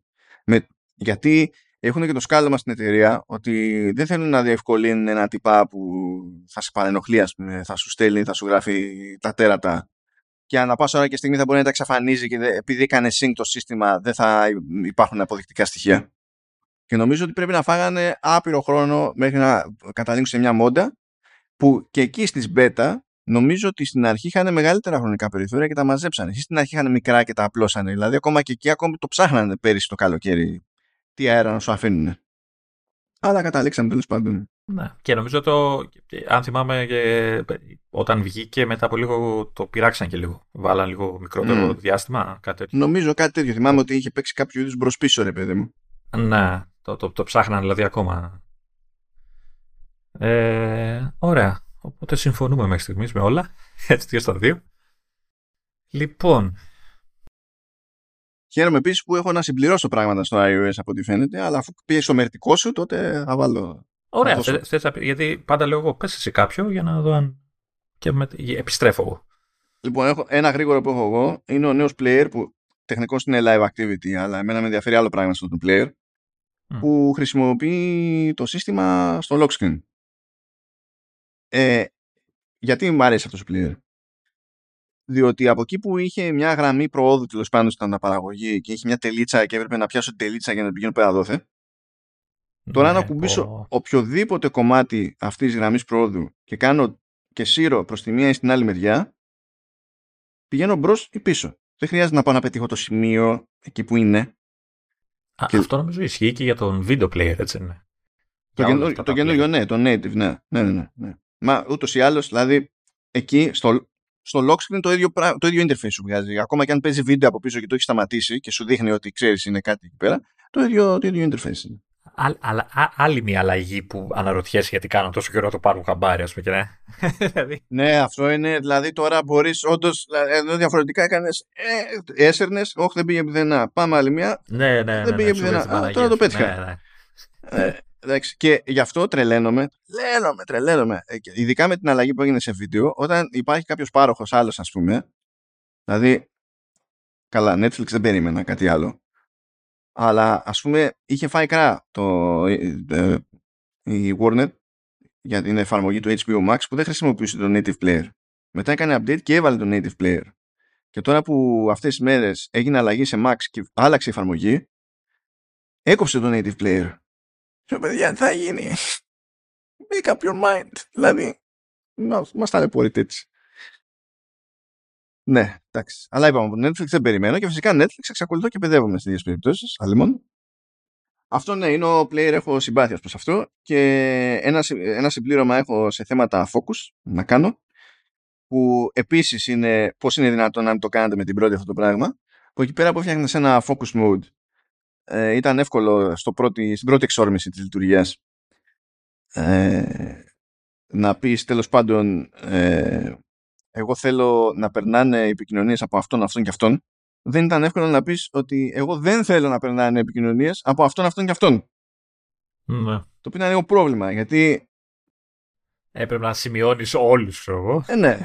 υπάρχουν κάποια σενάρια στα οποία μπορείς ε, εύκολα να πεις ότι θέλω να περνάνε μόνο χι άτομα, αλλά υπάρχουν και σενάρια που θες να περνάνε πολλοί, αλλά να μην περνάνε συγκεκριμένοι. Και στην πρώτη εκδοχή των Focus Mode έπρεπε να προσθέτεις όλους αυτούς που ήθελες να αφήνεις να περνάνε χειροκίνητα. Σε μεγάλα γκρουπ αυτό ήταν φρίκι. Ένα, ναι, έτσι. Ναι, ήταν, ήταν, ήταν απλά φρίκι. Ε, θεωρώ, ε, το θεωρώ δεδομένο ότι δεν είμαι στο δεύτερο σενάριο, έτσι, που ποτέ. Έτσι, δεν νομίζω να με μπλοκάρεις ό,τι και να κάνεις. Δηλαδή, έχω προτεραιότητα στη ζωή σου, έτσι. Κοίταξε να Κοίταξε να όχι, όχι, σταματά. Όταν ξεκινάς με το κοίτα, εσωτερικό άστιγο, αλλά... Υπάρχουν σενάρια που τεχνικώς σε μπλοκάρουν. Τεχνικώς ακούω. Θα σου πω γιατί. Γιατί μετά συγκρούεται ε, με την πραγματικότητα αυτό το πλάνο, ρε παιδί μου, που η πραγματικότητα είναι ότι έχω πρόβλημα. Οπότε γίνεται. Όταν πάω γυμναστήρια, ας πούμε, δεν θεωρώ ότι είναι ώρα να περάσει η κλίση σου. Εντάξει, μάλλον. Ή να περάσει ειδοποίηση για μήνυμά σου, ξέρω και, και τα λοιπά. Συν της άλλης, εγώ πηγαίνω 11 η ώρα το βράδυ πάντα, οπότε λέω ποιες είναι οι πιθανότητες έτσι κι αλλιώς και είναι, είναι αυτό. Μπορεί να είναι ανάγκη, μάλλον. Αν είναι ανάγκη και πάρει δεύτερη καπάκι, τηλέφωνο θα περάσει. Είναι ρυθμισμένο αυτό για, τέτοιες, για τέτοια σενάρια. Αφού ξέρει ότι όταν σου στέλνω μηνύματα είναι για σημαντικούς λόγους, είναι πάντα για σοβαρά θέματα. Το θέμα είναι όταν μου έχει στείλει εμένα τέτοιες ώρες και είμαι στο γυμναστήριο, με βλέπεις ότι αποκρίνομαι. Γιατί, Γιατί κοιτάω σαν ηλίθιος όλη την ώρα τα notifications, ακυρώνοντα το concept του focus. Γι' αυτό σου λέω ότι έχω συγκρούεται με την πραγματικότητα. Φάση και διαλύεται το, το, το, η φρίκη όλοι.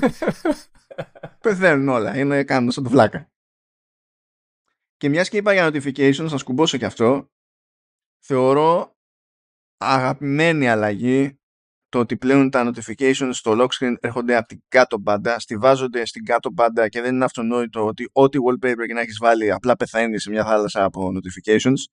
Και μου αρέσει ακόμη περισσότερο που υπάρχει επιλογή να μην σου σκάνε καν panels αλλά να σου σκάει κάτω από τη γραμμή του ξεκλειδώματος μια, μια ειδοποίηση που να λέει ξέρω, ότι έχεις ε, τέσσερις γνωστοποιήσεις. Και αν κάνεις swipe up τότε σου δίνει τα panels. Και κάνεις swipe down και μαζεύονται πάλι Λατρεύω. Λατρεύω. Τακτοποίησης λέγεται. ναι, λα, λατρεύω. Απλά, απλά λατρεύω. λατρεύω. Συνέχισε, συνέχισε. Λοιπόν, εγώ θα, θα σε πάω σε μια λειτουργία που χρησιμο... δεν χρησιμοποιώ συχνά, αλλά όταν, χρησιμοποιούμε, όταν χρησιμοποίησαμε βόλυψα άπειρα ε, και είναι για το, νομίζω το λένε handoff στο FaceTime. Ε, το οποίο και αυτό ισχύει για όλους, αλλά στο iPhone εννοείται ότι είναι, ε, προηγείται σε αυτά. Ε, το οποίο είναι η λειτουργία που απαντάς μια κλίση που σου έρχεται σε μια συσκευή και όπως μιλάς χωρίς να κλείσεις τον άλλον τη μεταφέρεις σε κάποια άλλη συσκευή γιατί εκείνη τη στιγμή δεν είχες ξέρω, κοντά το, το, το, τηλέφωνο και τελικά το έχεις και γυρνάς για να μιλάς πιο άνετα κτλ. Ε, και είναι, είναι πάντα ήθελα να υπάρχει αυτή η λειτουργία. Δεν ξέρω γιατί και αυτοί γιατί την αργήσαν τόσο πολύ. Εντάξει, προφανώς είναι όλο το σύστημα handoff. Το σπάνια το χρησιμοποιώ, ενώ μου αρέσει. Σπάνια το, Κοίτα, το, το χρησιμοποιώ. Δεν ξέρω πώς το έχω καταφέρει. Ξέρεις γιατί; Ε, θα το χρησιμοποιήσεις περισσότερο αν έχει ρολόι. Α, ναι, ναι. Γιατί είναι πολλές φορές που απαντάω στο ρολόι, γιατί εκείνη τη στιγμή είναι το μόνο που έχω κοντά μου, έτσι, για να μην κλείσει ο άλλο, ξέρω εγώ, και μετά ξέρεις, πάω, βρίσκω το τηλέφωνο, ξέρω και το, το προχωράω. Α, αυτό που δεν θυμάμαι, αλλά μάλλον λόγω του ονόματος και μόνο, ε, δεν ξέρω αν ισχύει για κανονικές κλήσεις ή είναι μόνο για FaceTime. Αυτό δεν θυμάμαι. Ε, αν δηλαδή μπορείς να μεταφέρεις μια κλήση κανονική ε, μέσω κινητής τηλεφωνίας εννοώ. Υποτίθεται ότι μεταφέρεις, δεν θυμάμαι κι εγώ, τον έσκάλωσα. Αυτό, και εγώ αυτό δεν το θυμάμαι. Γιατί α, όταν το χρησιμοποίησα, το χρησιμοποίησα με σένα. Α, νομίζω ότι ε, το λογικό είναι. Νομίζω το μετα... Γιατί έτσι κι αλλιώς μπορείς να. Ε, σε Mac, εγώ, να ανοίξει κλίση κινητής. Επειδή... Ναι, γιατί σου πετάει αυτή, και στο iPhone σου πετάει αυτή την μπλε μπάρα πράσινη, τι στο άλλο είναι. Mm. πάνω και το πατάς και μπαίνεις. Απλά δεν, δεν το θυμάμαι γιατί ε, όσο το έχει τύχει να το χρησιμοποιήσω είναι με σένα που συνήθως μιλάμε μέσω FaceTime εμείς. Ναι, ναι. Οπότε δεν, δεν θυμάμαι αν παίζει. Αλλά γενικά είναι πολύ βολικό όταν ε, ε, ε, ε ξέρεις, έχεις όλες τις συσκευές είσαι κάπου και ξαφνικά λες ρε παιδί μου τώρα βολεύει να συνεχίσω την κλίση ε, κάπου αλλού ας πούμε γιατί ξέρω εγώ φεύγω και παίρνω το κινητό μαζί μου και τα λοιπά και ήμουνα στο Mac και μίλαγα ε, ή όπου είναι. Ε, οπότε, ναι, είναι, γενικά το handoff είναι λατρεμένο σύστημα όλα αυτά τα χρόνια, έτσι. Δεν το συζητάω. Ε, το άλλο πραγματάκι, το οποίο και αυτό εννοείται, όλα αυτά τα περισσότερα εννοείται ότι τα βλέπουμε παντού, αλλά το είδαμε και πρόσφατα τώρα, ε, ε, έχει να κάνει με τα updates και τα καινούργια, αυτό το καινούργιο σύστημα που βάλανε τα, τα Rapid Security Response, τα οποία για μένα επιτέλους, γιατί ε, ξέρεις, ε, ε, θεωρώ, θεωρητικά τουλάχιστον, ε, δίνει, δίνει τη δυνατότητα στην εταιρεία να, κουμπο, να κλείνει τρύπες ασφαλείας εννοείται, ε, χωρίς να περιμένει τώρα ολόκληρες ε, ε, κυκλοφορίες λειτουργικών κτλ. Νομίζω και χωρίς να είναι πέδεμα και για το χρήστη, γιατί γενικά αυτές οι αναβαθμίσεις γίνονται μπαμπάμε όταν σκάνε. Ναι, εμένα άρχισε η πρώτη που κάναμε, η αλήθεια είναι, αλλά OK. Okay. Ε, αλλά γενικά και μόνο ότι έχει αυτή. Θεωρώ ότι είναι πιο εύκολο εύκολο να το κάνουν έτσι αυτό και το κάνω το σύστημα έτσι. Δηλαδή, ότι είναι κάτι έξω από, τη, από το, work, από το, από το, το roadmap, ας πούμε, από τον, ε, ε των βασικών updates, έτσι, ε, τους δίνει τη δυνατότητα να το κάνουν, να, να, να διορθώσουν ό,τι είναι να διορθωθεί πιο γρήγορα, πιο άμεσα κτλ. Και αν θυμάμαι καλά, έχει, είναι και αυτόματο από by default, έτσι, δηλαδή, δεν, ε, δηλαδή κατεβαίνει ξέρεις, συνήθως νομίζω είναι όταν φορτίζει το κινητό και δεν χρησιμοποιείται, ξέρω, το κατεβάζει, δηλαδή δεν περιμένει να, να ασχοληθείς εσύ ε, να πεις ότι α, βγήκε update κτλ. Και έχει και το άλλο, στο, ε, ο τρόπος με τον οποίο γίνονται αυτά τα updates επιτρέπουν και το rollback. Δηλαδή άμα σου σκάσει κάποιο rapid security response και παίξεις παρόλα και σου δημιουργήσει πρόβλημα, μπορείς να γυρίσεις πίσω. Σε αντίθεση με το κανονικό OS update. Ναι. Ναι, ναι. Και γίνεται και σε Mac. Εντάξει, και στο κανονικό περνάς πίσω, αλλά έχεις. Όχι, δεν πρέπει να έχεις επιλογή να πας να βγάλεις το Rapid Security Response. Εδώ πέρα μπορεί να το κάνεις. Έχεις όμως, δεν έχεις δυνατότητα να κάνεις rollback ε, για κάποιες μέρες μέχρι να πει ότι σταματάει να το κάνει signed.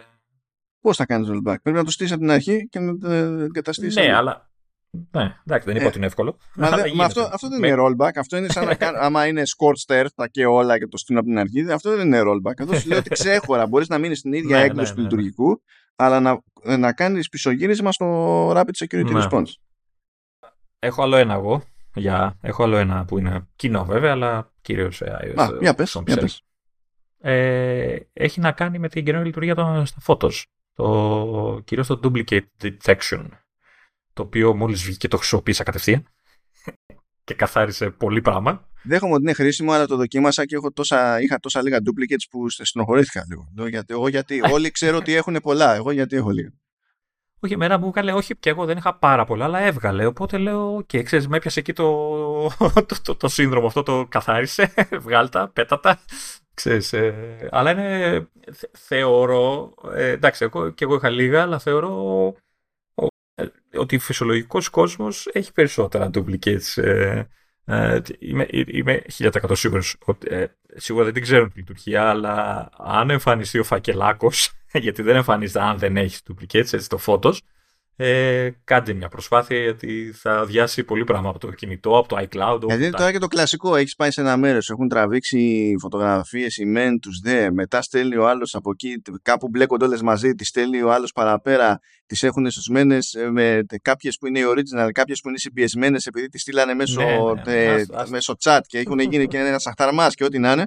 Και γενικά, από ό,τι έχω καταλάβει, γιατί έχω πέσει σε τέτοιες συζητήσεις, παρότι εγώ δεν είχα αρκετά duplicates για να κάνω κανένα testing τη προκοπής, ε, τίνει και ε, κατά κανόνα διαλέγει σωστά. Δηλαδή μπορεί να καταλάβει ότι υπάρχει, είναι η ίδια φωτογραφία, ξέρω εγώ, ε, σε διαφορετικές ποιότητες και θα σου προτείνει ή άμα το πάει στον αυτόματο θα πάει και θα κρατήσει τις καλύτερες ποιότητες ας πούμε. Δεν έχει πολλά πράγματα να πάνε στραβά σε αυτό, στο πώς διαλέγει στον αυτόματο αλλά μπορείς και εσύ σαν διαδικασία να την κάνεις χειροκίνητα, να σου δείχνει μια duplicate και να του λες κρατά αυτήν. Άμα θες, παιδί μου, να είσαι super duper ήσυχος. Ε, Μανώ, ναι. Έχω κι άλλο. Ο τυφλό δεν βλέπει τη λίστα. Okay. Αλλά πες εσύ κάτι δικό σου. Έχω κι άλλο το οποίο το έχω αναφέρει. Τέλος πες εσύ κάτι που θες και θα πω κι εγώ. Λοιπόν, εγώ να, να πω κάτι που άλλο να δεις μόνο σε μένα. Είναι το haptic feedback στο keyboard. Με το που μπήκε, το ενεργοποίησα, δεν γύρισα ποτέ πίσω ε, ε, τι δεν έχεις το, το, τον ήχο; Πιπ, πιπ, Όχι. τουκ, τουκ, τουκ, τουκ, τουκ, τουκ, τουκ, το κεφάλι τους. Ναι, ναι, ναι. Χάπτικ όμως θα μπορεί. Μια χαρά. Κομπλέ. Εδώ στο μεγαλύτερο μέρος της ημέρας έχω γυρισμένο το διακόπτη για το αθόρυβο. Τι μου λες τώρα για το... Πλάκα Και αυτό είναι, δηλαδή, πώς να σου πω, αυτό, και αυτό είναι feedback της προκοπής. Δηλαδή, γιατί, ξέρεις, για τη σιγουριά του πατήματος και καλά. Τώρα, μην πάμε ότι το prediction για το τι ήθελες να πατήσεις ακριβώς στο keyboard έχει πάει κατά διάολο τα τελευταία χρόνια. Αυτό είναι άλλο καπέλο. Αλλά το haptic feedback το, το γύρισα με τη μία, το δοκίμασα 4 δευτερόλεπτα, λέω δεν ξαναγυρνάω το διακόπτω από την άλλη, ποτέ. Το οποίο επίσης είναι κάτι που θα πει κάποιος: Ω, το κάνουν αιώνες σε Android smartphones. Ισχύει, ισχύει. Και εγώ απορούσα που δεν. Αλλά τέλος πάντων, μπήκε στο 16, άρχισα να το χρησιμοποιώ, θα συνεχίσω να το χρησιμοποιώ, γι' αυτό μπαίνει σε αυτή τη συζήτηση. Για πες. Λοιπόν, ε, θα κλείσω ε, με κάτι που ισχύει και για WatchOS κυρίως. Βασικά, ξέρεις τι, έχω... Λοιπόν, ναι, θα το πω και θα σου πω ποιο είναι το, το δίλημα μου τώρα εδώ, έτσι. Ε, μιλάω για τα medications που είχαμε πει και την προηγούμενη φορά που είχα κάνει μια Α, ναι. αναφορά. Ναι, θυμάμαι, ναι. Ε, η καινούργια λειτουργία λοιπόν είναι αυτή που παρακολουθείς την όποια φαρμακευτική αγωγή ακολουθείς. Έτσι.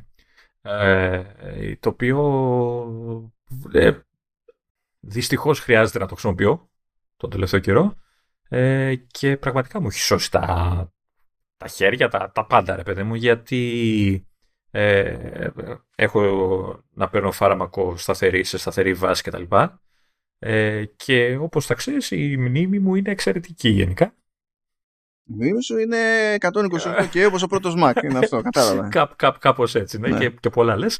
Ε, οπότε είναι, είναι σωτήριο και φαντάζομαι ότι οι άνθρωποι που έχουν και ξέρεις, πολλά φάρμακα και όλα αυτά είναι νομίζω φοβερό feature αυτό που έχουν βάλει. Δυστυχώς έχει περιορισμούς, δυστυχώς έχει ελλείψεις, αλλά ακόμα και έτσι νομίζω ότι είναι super duper χρήσιμο ρε παιδί με αυτό το πράγμα. Κυρίως γιατί σου δίνει τη δυνατότητα να πεις ότι το ήπια το φάρμακο ώστε μισή ώρα μετά που το έχεις ξεχάσει να ξέρεις ότι το ήπιες, έτσι να το δεις. Σου κρατάει ιστορικό, ξέρεις όλες τις μέρες που το έχεις πάρει κτλ.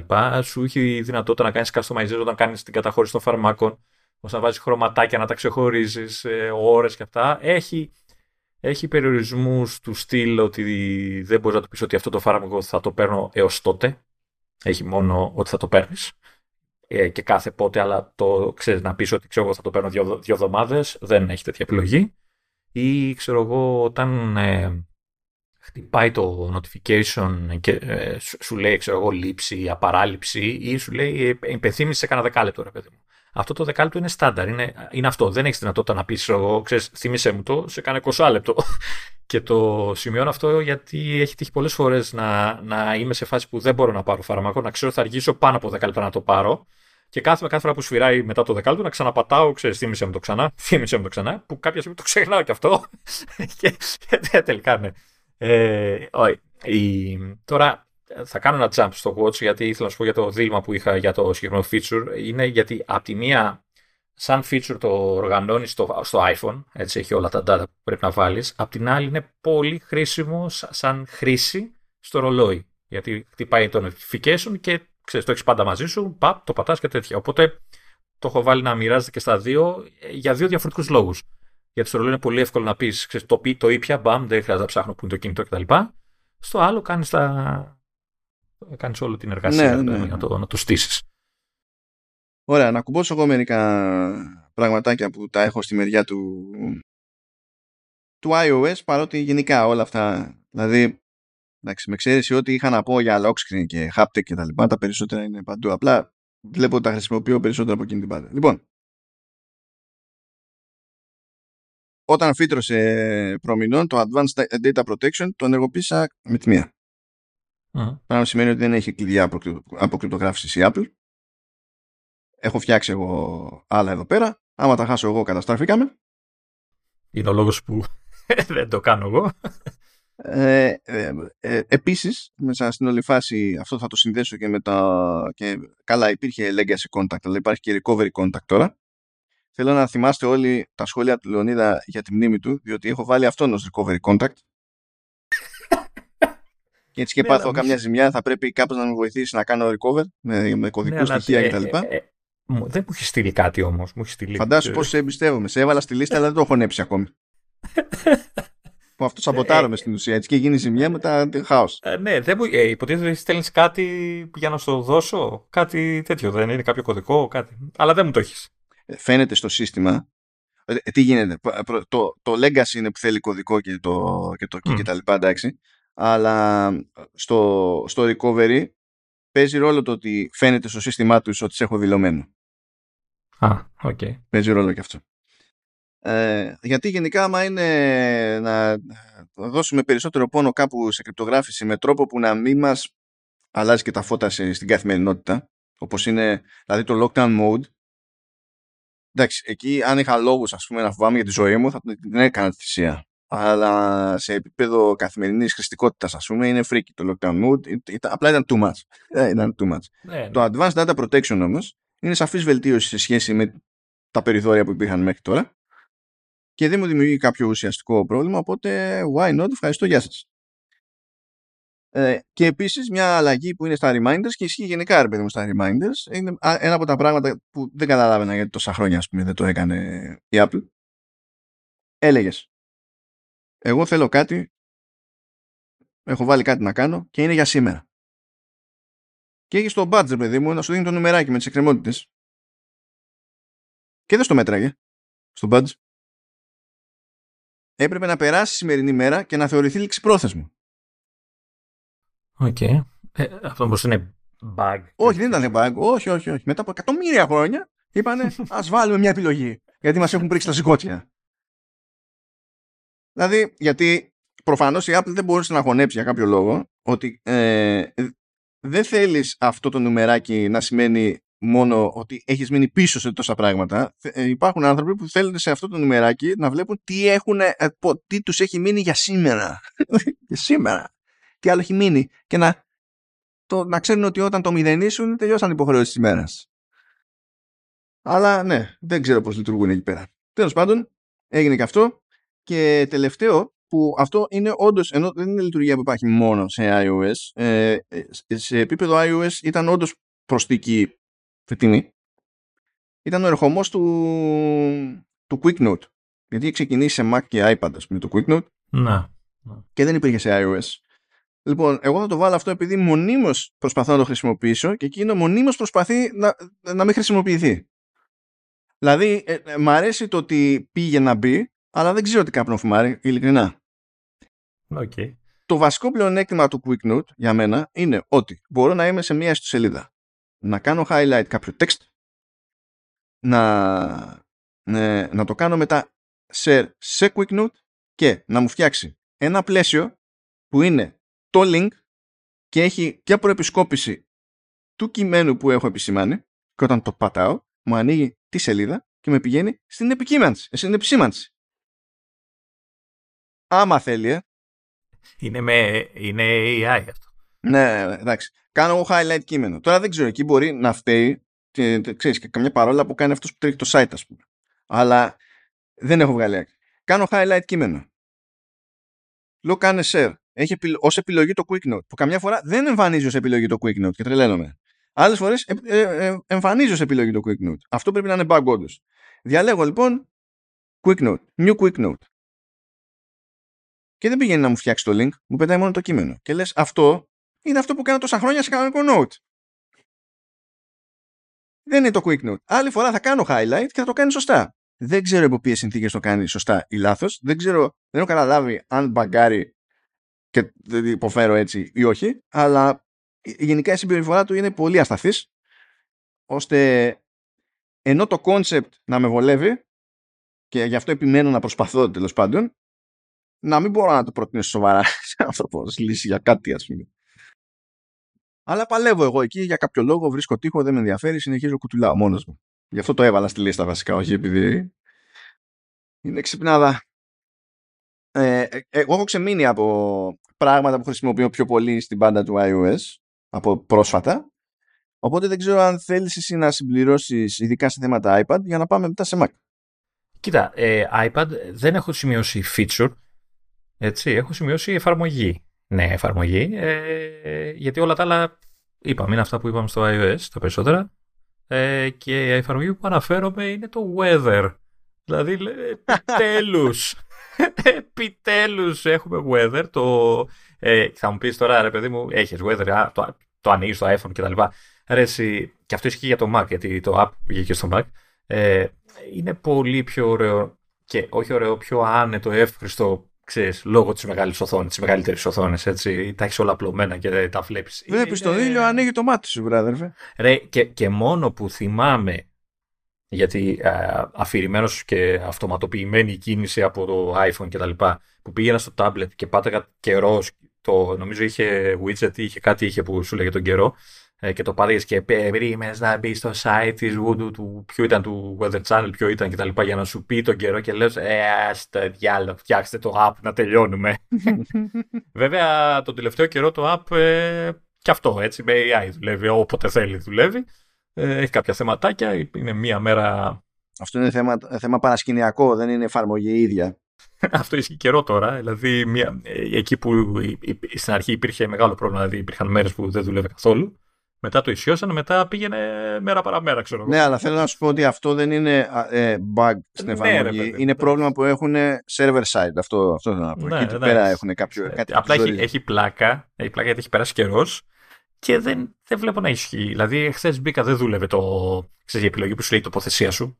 Έτσι, που δεν διαλέξεις καρφώτα την τοποθεσία. Ε, σου βγάζει κενό. Και πήγαινες από κάτω που είχες καρφωτά την ίδια τοποθεσία και δούλευε. Και έλεγες, Ξέρεις, κάτι και την επόμενη μέρα δούλευε. Ε, Λες, φτιάξτε το. Εμένα τελευταία μου δουλεύουν, αλλά έχω περάσει φάσει που δεν είχα ακριβώς ναι, το ίδιο ναι, θέμα. Ναι, ναι. Τέλος πάντων, ε, αυτό. Άντε να μας βάλουν και το κομπιτεράκι. Δηλαδή, έτσι να τελειώνουμε με τις τρύπες. Λοιπόν, οπότε πάμε σε Mac μεριά. Πάμε, ε, πάμε Mac ή θες να πω να ξεπετάξω ένα-δυο για ρολόι. άμα, έχεις, άμα, άμα έχεις, ε, έχω δύο πραγματάκια στο ρολόι. Εντάξει, στο TVS δεν, δεν έχω ουσιαστικά κάτι να ωραία, πω. ε, ε, στο, στο ρολόι, πέρα από τα medication που είπαμε πριν, έτσι, ε, θα κάνω ιδιαίτερη μνήμα για τα καινούργια δεδομένα για τον υπνό, έτσι, που πλέον θεωρητικά κάνει καλύτερη ανάλυση για τα, τις φάσεις του ύπνου κτλ. Ε, και δεν χρειάζεται ιδιαίτερα κάποια εφαρμογή τρίτου όπως έχω, παρόλο που χρησιμοποιώ εγώ ακόμα. Ε, είναι πολύ καλή φάση που έχει όλο αυτό το, το πράγμα και είναι και ωραία και στο ρολόι φαίνονται ωραία και τα λοιπά και στο iPhone βέβαια, εντάξει. Ε, και το άλλο έτσι στα γρήγορα μπαμ μπαμ, το οποίο δεν είναι feature αλλά είναι κάτι που χρησιμοποιώ τελείως και μη γελάσεις, είναι τα, ε, το, το Metropolitan Watch Face, έτσι, που είναι από τα καινούργια του Watch S9 που είχαν μπει στην αρχή. Ε, το οποίο είναι ένα ε, ε, watch face που χρησιμοποιώ σχεδόν καθημερινά, έτσι, είναι λιτό, απέριτο, όμπορφο. Έχει και τέσσερις θέσεις για complications, οπότε μπορείς να του πεις, να πεις ότι είναι και λίγο χρήσιμο, αλλά το, το, και μόνο που το χρησιμοποιώ σε φάση ε, επειδή έχω φτιάξει shortcut να αλλάζουν watch faces ανάλογα με το, την ώρα της ημέρας. Και καλά ξέρεις work watch face, ε, ξέρει, relax watch face κτλ. Είναι από τα watch face που χρησιμοποιώ, ξέρεις, όταν πια δεν έχω άλλη δουλειά και δεν είναι ρολόι, ρε παιδί μου, είναι κλασικό ρολόι και αυτά και το χρησιμοποιώ super, ρε παιδί μου. Και σε συνδυασμό με, τα με άλλα watch face που το, ε, ε, που το υποστηρίζουν, ε, μιλάω για τα, ε, για τα color gradients που βάλανε, τις καινούριες χρωματικές επιλογές σε κάποια watch faces που βάζουν, που είναι, ξέρεις, αυτό που κάνει dégradé, ας πούμε, τα, τα οποία είναι όμορφα. Σε κάποια είναι αρκετά όμορφα και παίζω πολύ συχνά. Θα μου πεις εσύ χρώματα και αυτά δεν, αλλά ε, είναι, είναι όμορφα. Είναι όμορφες επιλογές αυτές. Αυτά τα μικρούλια στο WatchOS. OK. Τώρα, ε, να ξεκαθαρίσω ότι ξέρεις βασικές λειτουργίες, ξέρεις αναπνοέ, όχι αναπνοές, ε, οξυγόνα και τέτοια που δεν ξέρω τι άλλο βάλανε αυτό. Δεν τα έχω λόγω συσκευή. άλλο, δεν έχει σημασία τι, σημασία έχει τι κάνεις στην πράξη. Okay. Λοιπόν, πάμε, πάμε Mac μεριά. Mac. Εμένα μου έχουν μείνει ελάχιστα στο Mac. Μη σου πω. Α, ένα είναι το βασικό μου εμένα. Δεν έχω κάτι άλλο. Α, για, ένα, για, πες, για πες, το ξεπετάξουμε. Εντάξει, είναι αναμενόμενο. Έτσι. Ε, το, το, το, το πράγμα που χρησιμοποιώ από το Ventura από την πρώτη στιγμή και ενώ το φοβόμουν ότι δεν και τελικά ε, όχι μόνο δεν, απλά έχει μείνει και είναι, ξέρεις, ε, πάω στο λάπτοπ που δεν το έχει και ε, λίγο, ξέρεις, ε, ζορίζω μέχρι να συνηθίσω, ε, είναι το, το Stage Manager θα αρχίσουν να βρίζουν πολύ τώρα. Έτσι, πρόσεχε το έβαλα στο Mac, στο iPad δεν μπορώ να το χρησιμοποιήσω. Έχει φάει και γκρίνια στο iPad. Δεν ξέρω τι έχουν κάνει να το έχουν ισιώσει. Αλλά στο, στο iPad ε, εξακολουθεί και ε, ακόμα και σε επίπεδο επι, ε, γενικής νοοτροπίας του σχεδιασμού τους, στο πώς λειτουργεί. Να. Ποιοι είναι οι περιορισμοί του εκεί σε σχέση με την αντίστοιχη εκδοχή του σε, σε Mac, είναι πιο ζαβό. Ναι, ε, ε, OK, okay, το δέχομαι. Απλά θα ήθελα να έχω τη δυνατότητα να το δω, να δω αν μπορώ να το κάνω ζάφτι, ρε παιδί, αν μπορώ να, να αγνοήσω τους όποιους περιορισμούς, αν θα με βόλευε. Μάνι, μάνι, σκέψου ότι σε Mac, ε, όσε εφαρμογές και να έχεις ανοιχτές, δεν θα σου πει Όχι, δεν θέλω. Θα, θα, Προφανώς δεν χωράνε όλες στην πάντα και πώς να σου πω, ξέρεις, κάποιες θα τις κλείνεις, θα παίρνουν θέση οι προηγούμενες ανοιχτές κτλ. Σε τέτοιο όμως, σε, σε iPad, δεν μπορείς να κάνεις αυτό, έχει ταβάνι. Mm. Οπότε πρέπει να κάνεις άλλο τύπου juggling εκεί πέρα για να μην έχεις θέμα. Ναι. Εντάξει, δεν μπορώ, σου λέω, θα ήθελα να το δω από κοντά να δω τι μπορώ να κάνω. Δηλαδή, τι, τι, αν θα μπορούσα να το, να, να το βολευτώ εκεί. Δεν μπορείς να κάνεις ε, ό,τι resize να είναι στα παράθυρα. Οπότε η φάση ναι. είναι, ούψ, έχει, έχει κάποιους περιορισμούς που δεν υπάρχουν σε Mac. Ναι, δηλαδή. οκ. Okay. Πάντως στο Mac εμένα είναι δεξί μου χέρι, δηλαδή το χρησιμοποιώ καθημερινά. Είναι, δεν, δεν το έχω σβήσει ούτε δευτερόλεπτο. Τίποτα. Εγώ από την πρώτη beta, μόλις γύρισα το διακόπτη, ναι, ναι, ναι. δεν το ξάβγαλε. Ε, με βολεύει πάρα πολύ και, και με βολεύει γιατί δουλεύει με όλους τους τρόπους. Δηλαδή, Alt-Tab, ε, μια χαρά. Ε, έχω το χέρι μου στο mouse εκείνη τη στιγμή, ε, πάω κατευθείαν στο sidebar, στο sidebar, πώς λέγεται αυτό το, με τις ε, έτοιμες εφαρμογές, πάω ανοίγω κατευθείαν την εφαρμογή που θέλω. Ε, με βολεύει το ότι μπορώ να έχω μία εφαρμογή στο κέντρο, έχοντας ε, στην άκρη του ματιού μου και τις υπόλοιπες που τρέχουν εκείνη τη στιγμή, ώστε αν χρειαστώ κάτι, ταυτόχρονα μπορώ να, το, να συνδυάσω και το, ε, το, το sidecar. Το sidecar είναι η δεύτερη οθόνη, ναι. Ε, ώστε αν θέλω κάποια εφαρμογή οπωσδήποτε να την πετάξω, να την έχω ξέρεις ανοιχτή και αυτή ταυτόχρονα, την πετάω στο iPad. Συνδυάζονται όλα μαζί ταυτόχρονα.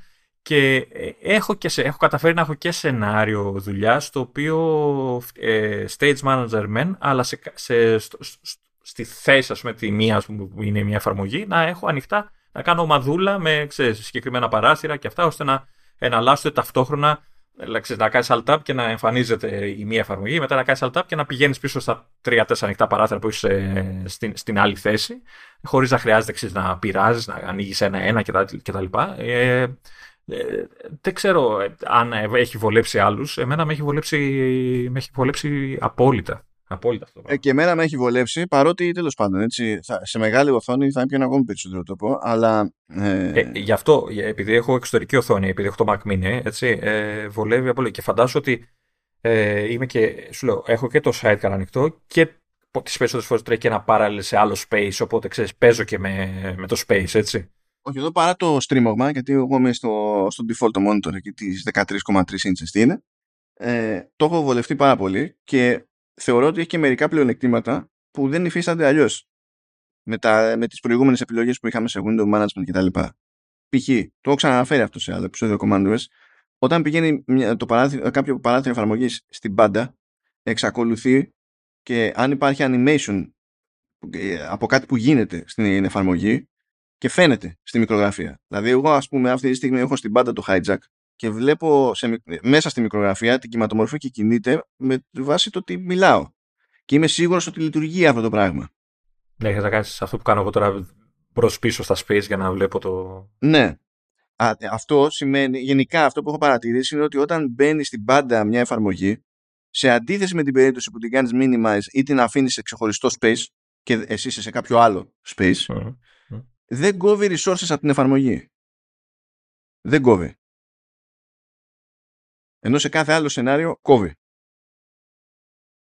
Το οποίο επίσης με διευκολύνει σε, σε διάφορες μπάντες. Μ' αρέσει φυσικά το ότι στηβάζει τα παράθυρα από την ίδια εφαρμογή οπότε μπορεί να έχω πάρα πολλά παράθυρα αλλά αν οι εφαρμογές ξέρω εγώ είναι πιο, πιο μαζεμένες και αυτό το grouping επίσης με βολεύει και μπορώ να πατήσω το εικονίδιο στην πάντα και να μου κάνει expand τα ανοιχτά παράθυρα της ίδιας εφαρμογής και να διαλέξω εγώ αυτό που θέλω τέλος πάντων. Κάτι που δεν υποστηριζόταν από την αρχή, τουλάχιστον στις πρώτες beta, ήταν λίγο πιο περίεργη. Ναι, βάλανε επιλογή, το διάβαζα αυτό. Ναι.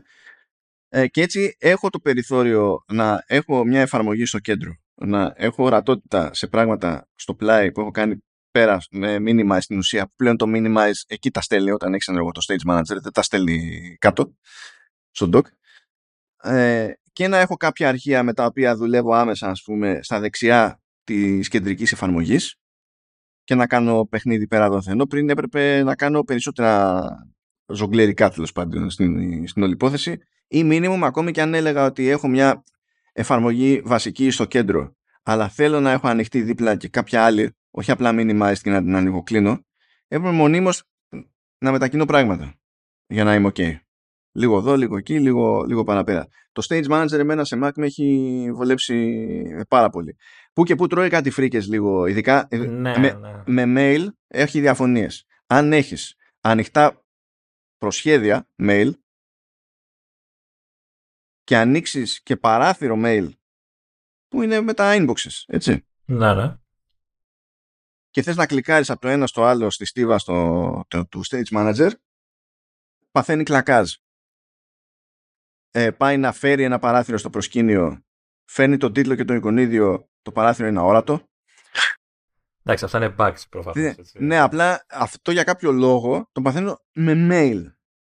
Εγώ δεν το έχω δει. Με το ε, mail app. Βλέπω... Με τα υπόλοιπα είμαι πιο εκεί. Ναι, δεν το, επειδή δεν το έχω χρησιμοποιήσει πολύ το mail app. Ε, ε, αυτό που βλέπω εγώ είναι που πολλές φορές ε, κάνει κάτι εφαρμογή που για κάποιο λόγο κλείνει το παράθυρο και το ξανανοίγει και κάνει κάτι jumps περίεργα το, site, το, το stage manager γιατί δεν ξέρει τι, τι να πρωτοκάνει. Πούμε, τι να ναι, για τεχνικό έκλεισε ένα παράθυρο, οπότε θα προσαρμοστεί στη νέα πραγματικότητα. Μετά ανοίγει όμως καπάκι, πρέπει να προσαρμοστεί στην, στην επίσης νέα πραγματικότητα. Εκεί δεν ξέρω αν υπάρχει προφανής λύση. Ε, εμένα μου αρέσει και η λειτουργία που κάνει που όταν εναλλάσσεις από κουτάκι, από εφαρμογή σε εφαρμογή με το Stage Manager, ότι ξέρεις, ε, φεύγει μια εφαρμογή και έρχεται άλλη. Δεν πάει μία πάνω στην άλλη. Που για κάποιον μπορεί να βολεύει αυτό. Αλλά εμένα, ξέρεις, στο μάτι μου είναι ε, όλα τακτοποιημένα. Ξέρεις, φεύγει μια εφαρμογή, ξέρεις, τη μαζεύω από το γραφείο, βγάζω αυτό που θέλω να δουλέψω. Και φυσικά αυτό που είπα πριν για, το, για, το, για τα groups που μπορείς να φτιάξεις. Δηλαδή, δηλαδή ε, το, έχω workflow που ξέρω εγώ, έχω ανοιχτό το mail, app, όντως. Έτσι είναι συγκεκριμένο, το χρησιμοποιώ για ένα συγκεκριμένο λόγο. Ε, έχω ξέρω εγώ ένα Excel και έχω και ένα αυτό που έχει δύο παράθυρα του Finder σε συγκεκριμένο σημείο για να μπορώ να κάνω κάποιες έτσι αλλαγές, ε, πώς το λέμε, μεταφορές αρχείο κατευθείαν ξέρεις, από το ένα στο άλλο κτλ. Και ε, αριστερά ανοίγω το, το preview για να βλέπω το αρχείο, ξέρεις, αυτό. Και, και, και κάνω ένα αλλαγή. Στην ουσία τα κάνεις αυτά set. Ακριβώς. Στα μάτια του Stage Manager μετατρέπονται σε set, ας πούμε. Α, δηλαδή ανοίγω το, τα δύο Finder, ξέρω εγώ, το, το preview είναι ένα set και μετά παίζω. Πάω στην εφαρμογή, κάνω τη δουλειά, γυρνάω, διαχειρίζομαι τα αρχεία όπως θέλω. Ξέρω, και ε, δεν χρειάζεται να, να πηγαίνω άλλο tab να ανοίγει το ένα παράθυρο, να πηγαίνω στο άλλο, να φέρνω και το άλλο παράθυρο. Δεν, τα φέρνει όλα μαζί, μπαμ, τα κρατάει. Είναι, είναι πολύ χρήσιμο, ρε παιδί, πολύ, πολύ βολικό. Μια και γκρίνιαξα λίγο για mail. Ναι. Να κουμπώσω τώρα έξτρα γκρίνια για mail. Ε, είναι ο λόγος που δεν έχω βάλει τίποτα για mail στο Mac, γιατί είδα τις λειτουργίες που βάλανε και είναι ό,τι χρήσιμες. Απλά επειδή το χρησιμοποιώ πολύ συγκεκριμένα για πράγματα που είναι τελείως. Ε, εσύ έχεις επενδύσει περισσότερο στο Spark γενικά, οπότε ναι, λογικό είναι έτσι κι αλλιώς. Λοιπόν, θέλω να πω ότι βάλανε μια. Στην ουσία βάλανε ε, ε, rich links στο mail, κάτι που υποτίθεται ότι είχαν στο, στο Notes. Ε, δεν, δεν μ' αρέσουν τα υποτίθεται που, που είπες. Ναι, αυτό, αυτό γενικά με εκνευρίζει για ποιο λόγο. Δηλαδή, πηγαίνεις, πετάς ένα link, ένα URL και το μετατρέπει με τη μία σε rich link. Και έχεις το περιθώριο να του πεις ότι δεν θέλω να το δω ω rich link, κάτω μου απλό τέτοιο, απλό link. Όταν το κάνει απλό link όμως, ενώ ξέρει όταν φτιάχνει το rich link, παίρνει τον τίτλο της δημοσίευσης και το κάνει clickable όλο μαζί, ξέρω εγώ, μαζί με το image preview αν έχει κάποιο εικαστικό κτλ. Αλλά όταν του λες κάτω link, σου βάζει το URL χήμα. Δεν έχει μια ενδιάμεση κατάσταση ώστε να έχει hyperlink με τον τίτλο, ας πούμε, της δημοσίευσης την οποία παραπέμπει. Ναι. Αυτό είναι το ένα θέμα που έχω. Που δεν πιστεύω ότι ήταν και πολύ δύσκολο ως ενδιάμεσο βήμα. Μπορεί να το έχουν σκεφτεί καν, ας πούμε. Έτσι. Ναι. Δεν ξέρω. Το έχουμε φτιάξει εμείς shortcut αυτή την πάρτι μας βασικά για να το λύνουμε αυτό, αλλά όταν κάνεις ένα paste και πάλι στο mail, το default του είναι πάμε εκεί. Μπορείς να πας να πειράξεις τη ρύθμιση ώστε να, το default να μην είναι rich link, εντάξει, και να είναι χύμα το URL. Οκ. Okay. Αλλά έστω ότι θέλεις τα rich links. Το πετάς λοιπόν το rich link και επιμένει το rich link όταν στήνεται να διαφωνεί για το ποιο είναι το default μέγεθος γραμματοσυράς που έχεις εσύ στο mail ό,τι και να γίνει, ό,τι και να γίνει, θα είναι 13. Δεν πάει να έχεις εσύ 10, 11, 14, 18 εκατομμύρια. Δεν τον, δεν τον ενδιαφέρει. Και πρέπει είστε να το κάνεις highlight και να αλλάξεις χειροκίνητα και να βάλεις το ίδιο μέγεθος γραμματοσύρας με το υπόλοιπο. Why? Just why? Και δηλαδή μονίμως παλεύω με αυτό. Ενώ σαν ιδέα δεν με χαλάει, μονίμως παλεύω. Και εκεί που ε, πάλεψα όσο πάλεψα και μετά δέχτηκα ότι δεν έχει κανένα νόημα να παλεύω. Είναι ένα, ε, μια λειτουργία που θα ήθελα πάρα πολύ να τη χρησιμοποιήσω, αλλά με τον τρόπο που έχει εφαρμοστεί είναι παντελώς άχρηστη. Είναι το follow-up. Δηλαδή, φάση είναι στέλνεις σε κάποιον mail. Και αυτό υποτίθεται ότι δεν λειτουργεί στα ελληνικά. Λειτουργεί στα αγγλικά. Αλλά στέλνω πολύ mail στα αγγλικά και καταλαβαίνει, ρε παιδί μου, ότι ξέρω εγώ κάπου έκανα μια ερώτηση, μπορεί να με ενδιαφέρει, εφόσον δεν έχω πάρει απάντηση, να επανέλθω σε αυτό κτλ. Και η λογική λοιπόν είναι το σύστημα θα σου φέρνει στο προσκήνιο ε, κάποιο mail που είναι σε κρεμότητα ώστε να κάνεις follow-up. Λοιπόν, όταν φιλτράρετε το inbox να σας δείχνει τα unread, τα follow-ups δεν σκάνε. Ο μόνος τρόπος είναι να έχετε να βλέπετε τα πάντα στο inbox και τότε τι κάνει. Εμφανίζεται χωρίς κάποια σήμανση. Δεν έχει κάποια βούλα για να πεις ότι ξέρεις, το ξεχωρίζω με τη μία με το μάτι. Έχει μια ε, τέτοιο έχει σημείωση γραπτή και λέει follow-up. Κάτω από το τίτλο ξέρω εγώ τι διάλογο ήταν. Και απλά σε random στιγμές στο φέρνει στην κορυφή της λίστας. Αυτό είναι μια μπουρδα. Αυτό είναι μια πραγματική μπουρδα. Δεν καταλαβαίνω γιατί το κάνανε έτσι. Και ήθελα πάρα πολύ να μου φανεί χρήσιμο αυτό το πράγμα. Δηλαδή, γιατί επειδή όντως τυχαίνει και αλληλογραφώ στα αγγλικά αρκετά ώστε παρά, παρά ότι δεν υποστηρίζει ελληνικά και εγώ και πάλι να έχω σενάριο χρήσης, τρε παιδί μου, δεν θέλει το ρημάδι. Δεν θέλει. Λοιπόν, ε, όλα αυτά που έχω εδώ πέρα που μου έχουν μείνει και τα χρησιμοποιώ συνέχεια σε Mac είναι σχεδόν όλα και σε iOS. Απλά εξακολουθώ και τα δίνω πόνο περισσότερο σε Mac. Λοιπόν, live text στο Spotlight. Πράγμα που σημαίνει ότι ψάχνω κάτι στο Spotlight και το σύστημα ψάχνει το κείμενο και το κείμενο που είναι σε φωτογραφίες. Yes. Απλά yes. Απλά yes. Δεν το έχω. Επίσης, live text σε βίντεο. Ισχύει, αυτά ισχύουν γενικά τα του live text, ισχύουν και στα τηλέφωνα κτλ. Αλλά ε, live text στο βίντεο αυτό που με βολεύει πολλές φορές είναι ότι μπορεί να δω κάποιο βίντεο που δεν το βλέπω για διασκέδαση, το βλέπω για δουλειά και μπορεί να είναι κάποια παρουσίαση και έχουν μαζί και slides ξέρω εγώ και ιστορίες. Μπορώ να κάνω pause και άμα χρειαστεί να πάρω κάτι κατευθείαν από το ότι κείμενο εμφανίζεται στο καρέ αυτό, απλά το παίρνω. Copy paste, γεια σας. Χωρίς σκέψη, χωρίς τίποτα. Και αυτό με διευκολύνει πάρα πολύ σε, σε δουλειές. Να, ας πούμε. ε, εχθές έβλεπα κατόπιν εορτής το NetEase Connect που είναι μια παρουσίαση της NetEase που δυστυχώς για μένα παρότι ετοιμάζει και πράγματα που δεν είναι αυτού του στυλ ε, αφιερώθηκε όλη η παρουσίαση σε, σε περίπου MMO, σε διαφορετικές γεύσεις για PC και mobile. Δεν ήξερα πού να φύγω. Αλλά βρήκα τρόπο να το διασκεδάσω διότι παρότι η παρουσίαση ήταν στα αγγλικά επειδή όλη αυτή τη φάση της στην Κινέζη καταφέρανε να έχουν δεξιά και αριστερά typos στα αγγλικά. Οπότε είπα θα ξεκινήσουμε μια νέα συλλογή. Τέλος πάντων, εντάξει, βίτσιο. Και κάτι, ένα ακόμη που ισχύει και σε, και σε άλλες συσκευές είναι ότι μπορείς να τρέξεις shortcuts σε Spotlight. Αυτό γινόταν ε, με third party launchers ξέρω εγώ, Alfred και τα λοιπά, γινόταν πριν, αλλά δεν γινόταν με το Spotlight που είναι το μαμίσιο, ας το πούμε τώρα. Και συνήθως με πιάνω να το χρησιμοποιώ αυτό περισσότερο, τουλάχιστον για το Spotlight, παιδί μου, να το χρησιμοποιώ περισσότερο σε Mac. Στο τηλέφωνο ε, θα πάω περίεργος, θα πάω μέσω Siri τις περισσότερες φορές. Άρα σε Mac θα βάλω Spotlight, θα γράψω ξέρω εγώ το όνομα του shortcut, θα μου το βγάλει, θα νιώσει εκεί πέρα ότι για να έχει shortcut με αυτό το όνομα μάλλον προτιμά να το βγάλω ως πρώτο αποτέλεσμα. μάλλον. θα κάνω, κάνω highlight, enter, τρέχει το shortcut, ευχαριστώ, γεια σας. Κομπλέ. Και το επόμενο είναι κάτι το οποίο τεχνικώς υπάρχει και λειτουργεί και στις υπόλοιπες συσκευές για τις κλήσεις αλλά εκεί που πιάνεις σε ένα τόπο με τρόπο που είναι απλά δύνατο να πιάσεις τόπο στις άλλες συσκευές, είναι το sound isolation. Λοιπόν, προηγουμένως υποτίθεται ότι είχε βάλει πέρσι, δηλαδή πρόπερσι πότε το ξεκίνησε, είχε βάλει ένα σύστημα για ακύρωση θορύβου στις κλήσεις μέσω FaceTime. Και αυτό το είχε και ως API, μπορούσαν να το χρησιμοποιήσουν και άλλες υπηρεσίες αυτού του στυλ, εφόσον το θέλανε οι developers. Αυτό που έγινε με το 16 είναι ότι μπήκε αυτό το σύστημα και λειτουργεί και στις κλήσεις μέσω δικτύου κινητής. Μέχρι εδώ όλα cool. Στην περίπτωση του Mac όμως, αυτή η λειτουργία ε, λειτουργεί σε αυτά τα σενάρια, στις κλήσεις ξέρω και τέτοια, okay. Υπάρχει όμως και ως audio unit ή αλλιώς ας το πούμε plugin που υπάρχει στο σύστημα και μπορεί να χρησιμοποιηθεί σε διαφορετικές εφαρμογές. Πράγμα που σημαίνει ότι εγώ αυτή τη στιγμή που γράφω στο audio hijack έχω πλέον ως block το sound isolation το οποίο απομονώνει κατά την εγγραφή ήχους που καταλαβαίνει ότι δεν είναι φωνή, δεν είναι διάλογος.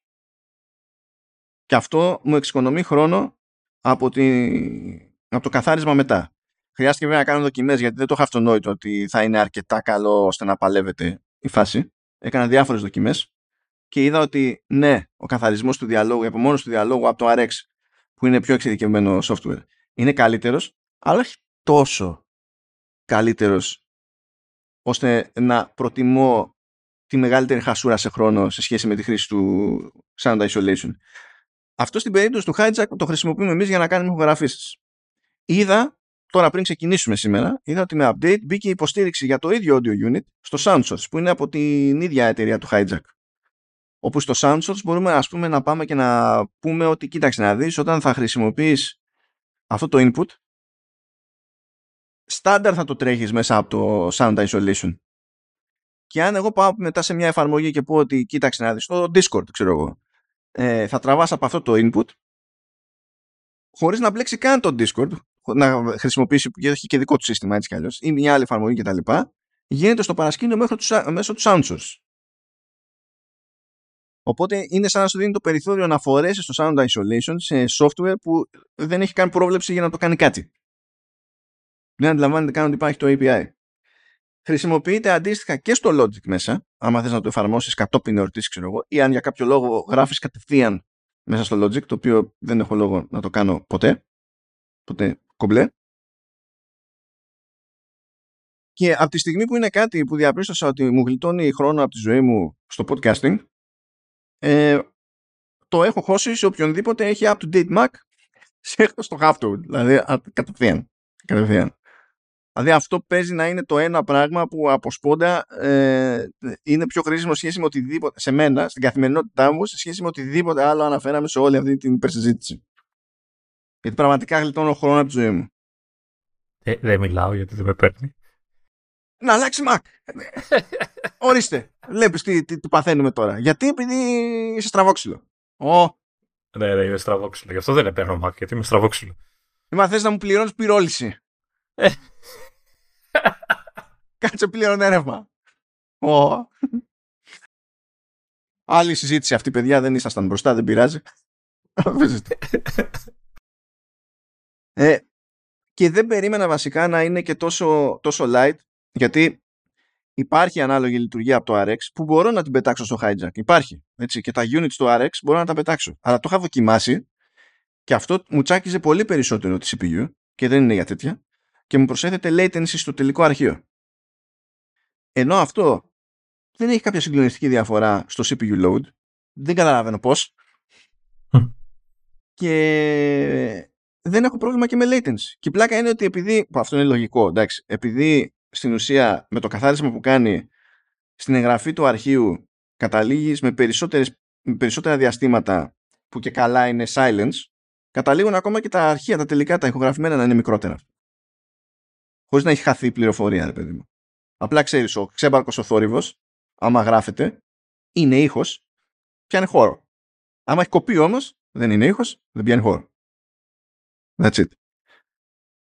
Και υποψιάζομαι ότι είναι τόσο χαλαρός σε CPU load ακριβώς επειδή ξεκίνησε να σχεδιάζεται ώστε να έχει στον ήλιο μοίρα στα τηλέφωνα, ας πούμε. Γιατί για φαντάσου αυτό να έσκυζε τη CPU.